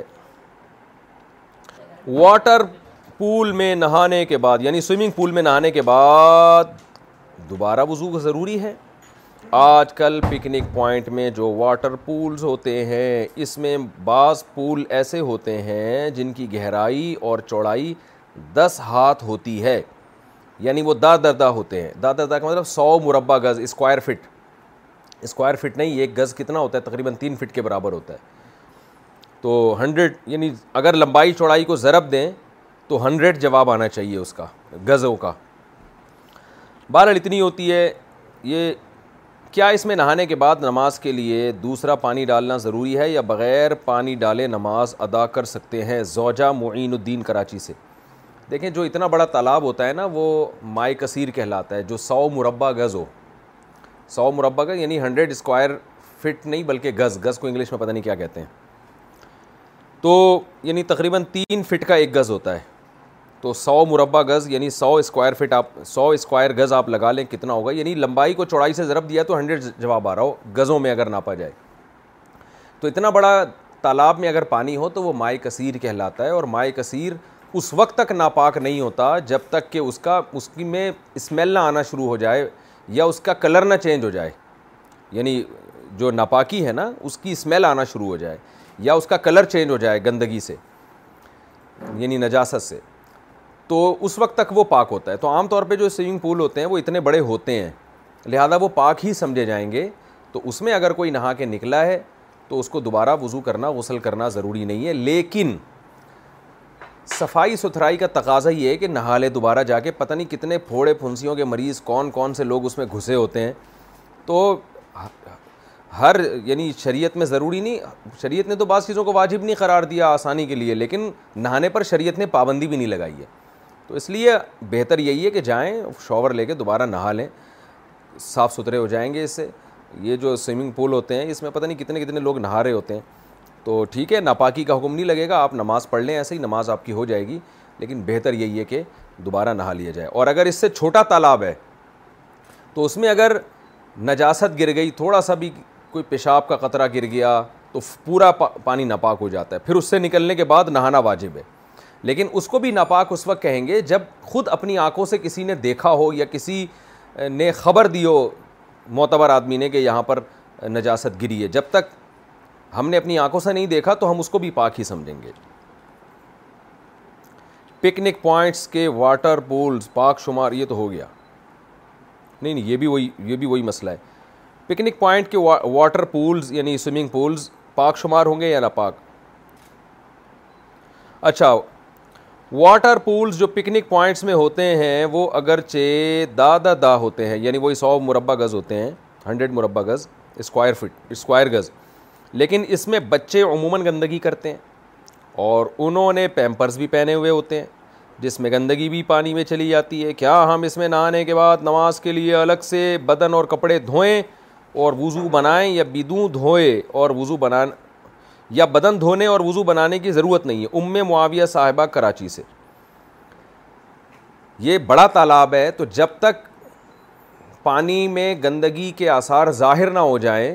تو اس وقت تک پانی ناپاک نہیں سمجھا جائے گا البتہ کوئی بچے نے پیمپر میں گندگی کر دی اور کوئی خاتون ادھر ہی بچے کے ساتھ کھڑی ہوئی ہیں اور وہیں پانی نظر آ رہا ہے وہاں پر کہ اس میں گندگی کے آثار آ گئے ہیں بو آ رہی ہے اور وہی پانی آپ کی باڈی سے ٹکرایا تو خاص اتنا حصہ ناپاک ہوگا لیکن اگر تھوڑا دور چلے گئے دوسرے کنارے کی طرف چلے گئے تو وہ صاف پانی لگنے سے خود بخود پھر پاک ہو جائے گا اس لیے بہتر یہی ہے کہ اگر اس بچے کے پیمپر کے قریب تھیں کوئی خاتون اور وہاں بالکل قریب سے گندگی لگی ہے تو اتر کے دوبارہ اس جگہ کو صاف کر لیں لیکن اصولی طور پر بڑا تالاب اس میں اگر ناپاکی گر بھی جائے تو اس میں نہانے کے بعد آپ کو دوبارہ سے نہانے کی ضرورت نہیں ہے وہ پاک ہی سمجھا جائے گا جب تک کہ اس گندگی کے آثار اس پانی میں ظاہر نہ ہو جائیں یا پانی میں اسمیل آنا شروع شروع ہو جائے کیونکہ پانی اب دیکھیں سمندر میں بھی تو کتنی گندگیاں پڑی ہیں نا لیکن سمندر کا پانی پاک ہے ہاں خاص جس جگہ گندگی پڑی ہوئی ہے اسی جگہ آپ کھڑے ہوں تو یہ ٹھیک نہیں ہے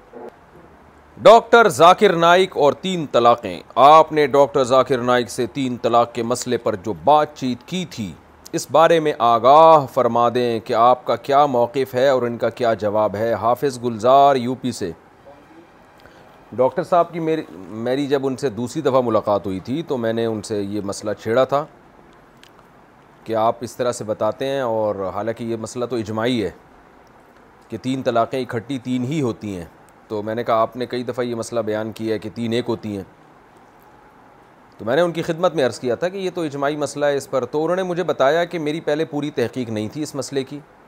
اور انسان جو ہے سیکھتا ہے سیکھتے ہی سیکھتا ہے تو میں مزید جب میں نے تحقیق کی تو مجھے پتہ چلا کہ دوسری طرف بھی دلائل ہیں تو بس اتنی بات ڈاکٹر صاحب نے کی اور میں بھی خاموش ہو گیا پھر وہ بھی خاموش ہو گئے اور پھر میں نے یہ دوبارہ ٹاپک چھیڑا نہیں اس کی وجہ یہ تھی کہ میں ان سے عقیدت اور محبت میں ملنے کے لیے گیا تھا اور صرف ایک عقیدت کی وجہ سے کہ آپ دین کا اتنا کام کر رہے ہیں اب میں یہ اختلافی مسائل چھیڑ دیتا تو یہ غیر اخلاقی حرکت ہوتی تو بہت سے علماء ہیں جنہوں نے ان کو اس مسئلے پر تنبی کی ہے اچھا بھائی تین وطر کا ثبوت اور طریقہ کیا وطر کی تینوں رکتیں ایک تشہد سے پڑھی جائیں گی یا دو تشہد سے میں نے بعض ویڈیوز دیکھی ہیں جس میں کہا گیا ہے کہ وطر مغرب کی طرح نہیں ہے یعنی یہ ایک تشہد کے ساتھ پڑھی جائے گی اس بارے میں رہنمائی فرما دیں نیز تین وطر کی کوئی مستند دلیل ہو تو وہ بھی بیان فرما دیں حضرت عائشہ رضی اللہ تعالی عنہ سے روایت ہے کہ کان نبی صلی اللہ علیہ وسلم لا یسلم فی رکعت آت وطری آپ صلی اللہ علیہ وسلم دو رکعت وطر کے بعد سلام نہیں پھیرتے تھے اور یو تیرو بھی سلاسن بھی ہیں کہ آپ صلی اللہ علیہ وسلم تین رکعت وطر پڑھتے تھے اور ایک حدیث میں صحیح حدیث میں آتا ہے کہ اس میں پہلی رکعت میں آپ سب بھی حسمہ ربی کل اعلیٰ دوسری میں قلیہ یو الکافرون تیسری میں قلو اللہ پڑھتے تھے تو یہ صحیح صنعت نبی صلی اللہ علیہ وسلم سے ثابت ہے اور سب سے بڑی بات یہ کہ حضرت عمر رضی اللہ تعالیٰ عنہ سے بھی منقول ہے امام تحاوی نے یہ روایت ذکر کی ہے صحیح صنعت کے ساتھ کہ حضرت عمر رضی اللہ تعالی عنہ نے وطر پڑھائے صحابہ کو اور تین رکت وطر پڑھائے اور آخر میں سلام پھیرا تو اگر یہ نماز جائز نہ ہوتی تو پیچھے کوئی صحابی تو حضرت عمر پہ اعتراض کرتے رہا یہ مسئلہ کہ نبی صلی اللہ علیہ وسلم نے وطر کو مغرب کے ساتھ تشبیح دینے سے منع کیا ہے تو اگر نبی صلی اللہ علیہ وسلم نے وطر کو جو مغرب کے ساتھ تشبیح دینے سے منع کیا اس کا مطلب یہ ہوتا کہ تین رکت ایک سلام سے نہ پڑھو یا دو تشہد کے ساتھ نہ پڑھو یہ مطلب ہوتا تو چاروں اماموں کے نزدیک اس طرح سے وطر جائز نہ ہوتے یعنی حنفیہ جس طرح سے تین رکت وطر پڑھتے ہیں یہ چاروں اماموں کے نزدیک اس طرح سے سب کے نزدیک وطر ہو جاتے ہیں اختلاف اس میں ہے کہ دو رکت کے بعد سلام پھیرنا بھی جائز ہے یا نہیں ہے تو باقی علماء کہتے ہیں کہ فقہا کہتے ہیں دو رکعت کے بعد سلام بھی پھیر سکتے ہیں بعض کہتے ہیں کہ سات رکعت وطر بھی پڑھ سکتے ہیں بعض کہتے ہیں گیارہ بھی پڑھ سکتے ہیں اس میں تو اختلاف ہے لیکن حنفیہ جس تین رکعتوں کو جس طرح سے پڑھتے ہیں اس کی اس میں سب کے نزدیک ہو جاتی ہے وطر کی نماز یہ ان کے نزدیک بھی جائز ہے جہاں تک میری معلومات ہیں تو اگر نبی صلی اللہ علیہ وسلم کا یہ مطلب ہوتا کہ مغرب کے ساتھ تشبیح نہ دو کہ تین رکت اس طرح یعنی تین نہ پڑھو یا دور تشہد نہ پڑھو تو پھر یہ حضرت عائشہ سے یہ روایت کیوں ہوتی اور حضرت عمر ایسا کیوں کرتے لہذا ہم یہ کہتے ہیں کہ یہ جو نبی صلی اللہ علیہ وسلم نے فرمایا کہ وطر کو مغرب سے تشبیح نہ دو اس کا مطلب یہ ہے کہ مغرب کی تیسری رکت میں قرات واجب نہیں ہے جبکہ وطر کی تیسری رکت میں بھی اسی طرح قرات لازم ہے جس طرح پچھلی دو رکتوں میں قرات لازم ہے تو اس معاملے میں تشبیح دینا مراد ہے رکتوں میں تشبیح مراد نہیں ہے اگر یہ ہوتا تو یہ پھر حضرت عائشہ یہ روایت پیش نہ کرتی باپ نے زندگی میں کسی بیٹی کو پلاٹ دیا ہو تو اس میں وراثت جاری ہوگی ہم دو بہنیں ہیں دو بھائی ہیں والد صاحب کی وفات ہو گئی ہے والد صاحب نے بیٹیوں کی شادی کے وقت ان کو پلاٹ دیے تھے تحفے یا جہیز کے طور پر اب والد صاحب کی وفات کے بعد بھائی کہتے ہیں کہ ان پلاٹوں میں ہمارا بھی حصہ بنتا ہے اور وہ کہتے ہیں کہ ابو ہمیں علیحدہ میں کہہ کر گئے تھے کہ میں آپ لوگوں کے ساتھ بھی انصاف کروں گا تو کیا شرعن ان کا پلاٹوں میں حصہ ہوگا یا نہیں بنت عبداللہ اگر ابا نے وہ پلاٹ بہنوں کو زندگی میں دے کے مکمل ان کو اختیارات دے دیے تھے ہینڈ اوور کر دیا تھا تو وہ مکمل بہنوں کے پلاٹ ہیں اس میں وراثت میں حصہ جاری نہیں ہوگا اگرچہ ابا نے سو دفعہ یہ کہا ہو کہ تم پہ ظلم نہیں کروں گا تمہیں بھی ان پلاٹوں میں حصہ دوں گا وغیرہ وغیرہ تو اس سے کچھ نہیں ہوتا جو کام ابا کر گئے وہ دیکھا جائے گا باقی ابا نے یہ کیا بہت غلط ہے کہ بیٹوں کو محروم کر دیا اور صرف بیٹیوں کو دے دیا ابا کو ایسا نہیں کرنا چاہیے تھا اس لیے والدین کو خاص طور پہ باپ کو چاہیے کہ زندگی میں ہی وراثت کے مسائل وہ علماء سے پوچھ لیں بعض دفعہ یہ کرتے ہیں کہ بیٹیوں کو دے دیتے ہیں اور پھر یہ کہہ دیتے ہیں کہ تمہارا بعد میں وراثت میں حصہ نہیں ہے حالانکہ شرعی طور پر پھر وراثت میں دوبارہ سے اس کا حصہ ہوگا بعض دفعہ بیٹوں کو دے دیتے ہیں اور کہتے ہیں اب تمہارا حصہ نہیں ہے حالانکہ پھر ان کا بھی حصہ ہوتا ہے تو یہ غلط ہے لیکن بہرحال باپ نے بیٹیوں کو زندگی میں جو دے دیا وہ ان کا ہو گیا کیا ماں دادی وغیرہ کی بد دعائیں لگتی ہیں میری دادی کا انتقال ہو گیا ہے لیکن جب وہ زندہ تھیں تو مجھے بد دعائیں بہت دیتی تھیں استغفر اللہ کہ اسے کبھی لال جوڑا نصیب نہ ہو وغیرہ وغیرہ تو کیا کسی کی بد دعا لگتی ہے یا نہیں اس بارے میں کیا حکم ہے احمد اللہ صاحبہ انڈیا سے دیکھیں سب سے زیادہ تو ماں باپ کی اور دادا دادی نانا نانی کی بد دعائیں لگتی ہیں سب سے زیادہ کیونکہ یہ آپ کے دادی بھی اور ماں نانی بھی ماں کی طرح ہی ہوتی ہے تو اور حدیث میں بھی منع کیا ہے علماء نے بھی بہت سختی سے والدین کو منع کیا اپنی اولاد کو ہرگز بد دعا نہ دیں باقی آپ کی دادی نے جو آپ کو بد دعائیں دی ہیں تو اگر آپ نے دادی کے ساتھ ظلم زیادتی کی تھی بہت ناانصافی تو آپ خوب گڑائیں اللہ سے خوب توبہ کریں دادی کے لیے اصالِ ثواب کریں دعائیں مغفرت کریں اللہ کی رحمت سے مایوس نہیں ہونا چاہیے اور اللہ سے یہ بھی دعا مانگیں کہ اللہ ان بد دعاؤں کے شر سے مجھے بچا تو اللہ نے توبہ کا دروازہ کھولا ہوا ہے خوب گڑ گڑائیں اللہ سے دادی کے لیے صدقہ خیرات بھی کریں تو اللہ کی رحمت سے پوری امید ہے ان اللہ آپ کو یہ بد دعائیں نہیں لگیں گی اور جو آپ نے دادی کو ستایا اس کی تلافی ہو جائے گی اور اگر آپ نے دادی کو نہیں ستایا تھا بلکہ دادی ہی اس طرح کی تھیں بعض دادیاں کیا مائیں بھی ایسی ہوتی ہیں اپنی بیٹیوں کو خام خواہ میں ٹارچر کرتی ہیں میں جانتا ہوں بعض ایسی ماؤں کو وہ کرتی ہیں یہ کام بلا وجہ اپنی بیٹیوں کو ٹارچر کرتی رہتی ہیں پوتیوں نواسیوں کو خام خامیں وہ بیچاری اچھی چل رہی ہوتی ہیں پھر بھی تو بھی بس آپ نے کیا کرنا ہے بھائی اب جو بھی دادی سے ہوا آپ ان کے لیے مغفرت کی دعا مانگیں اور اللہ سے یہی دعا مانگیں کہ اللہ ان بد دعاؤں کے شر سے مجھے بچا تو انشاءاللہ اللہ نے چاہا تو آپ پر ان دعاؤں کا اثر نہیں ہوگا اس دعا کی اور صدقہ خیرات جو اے سال ثواب ہے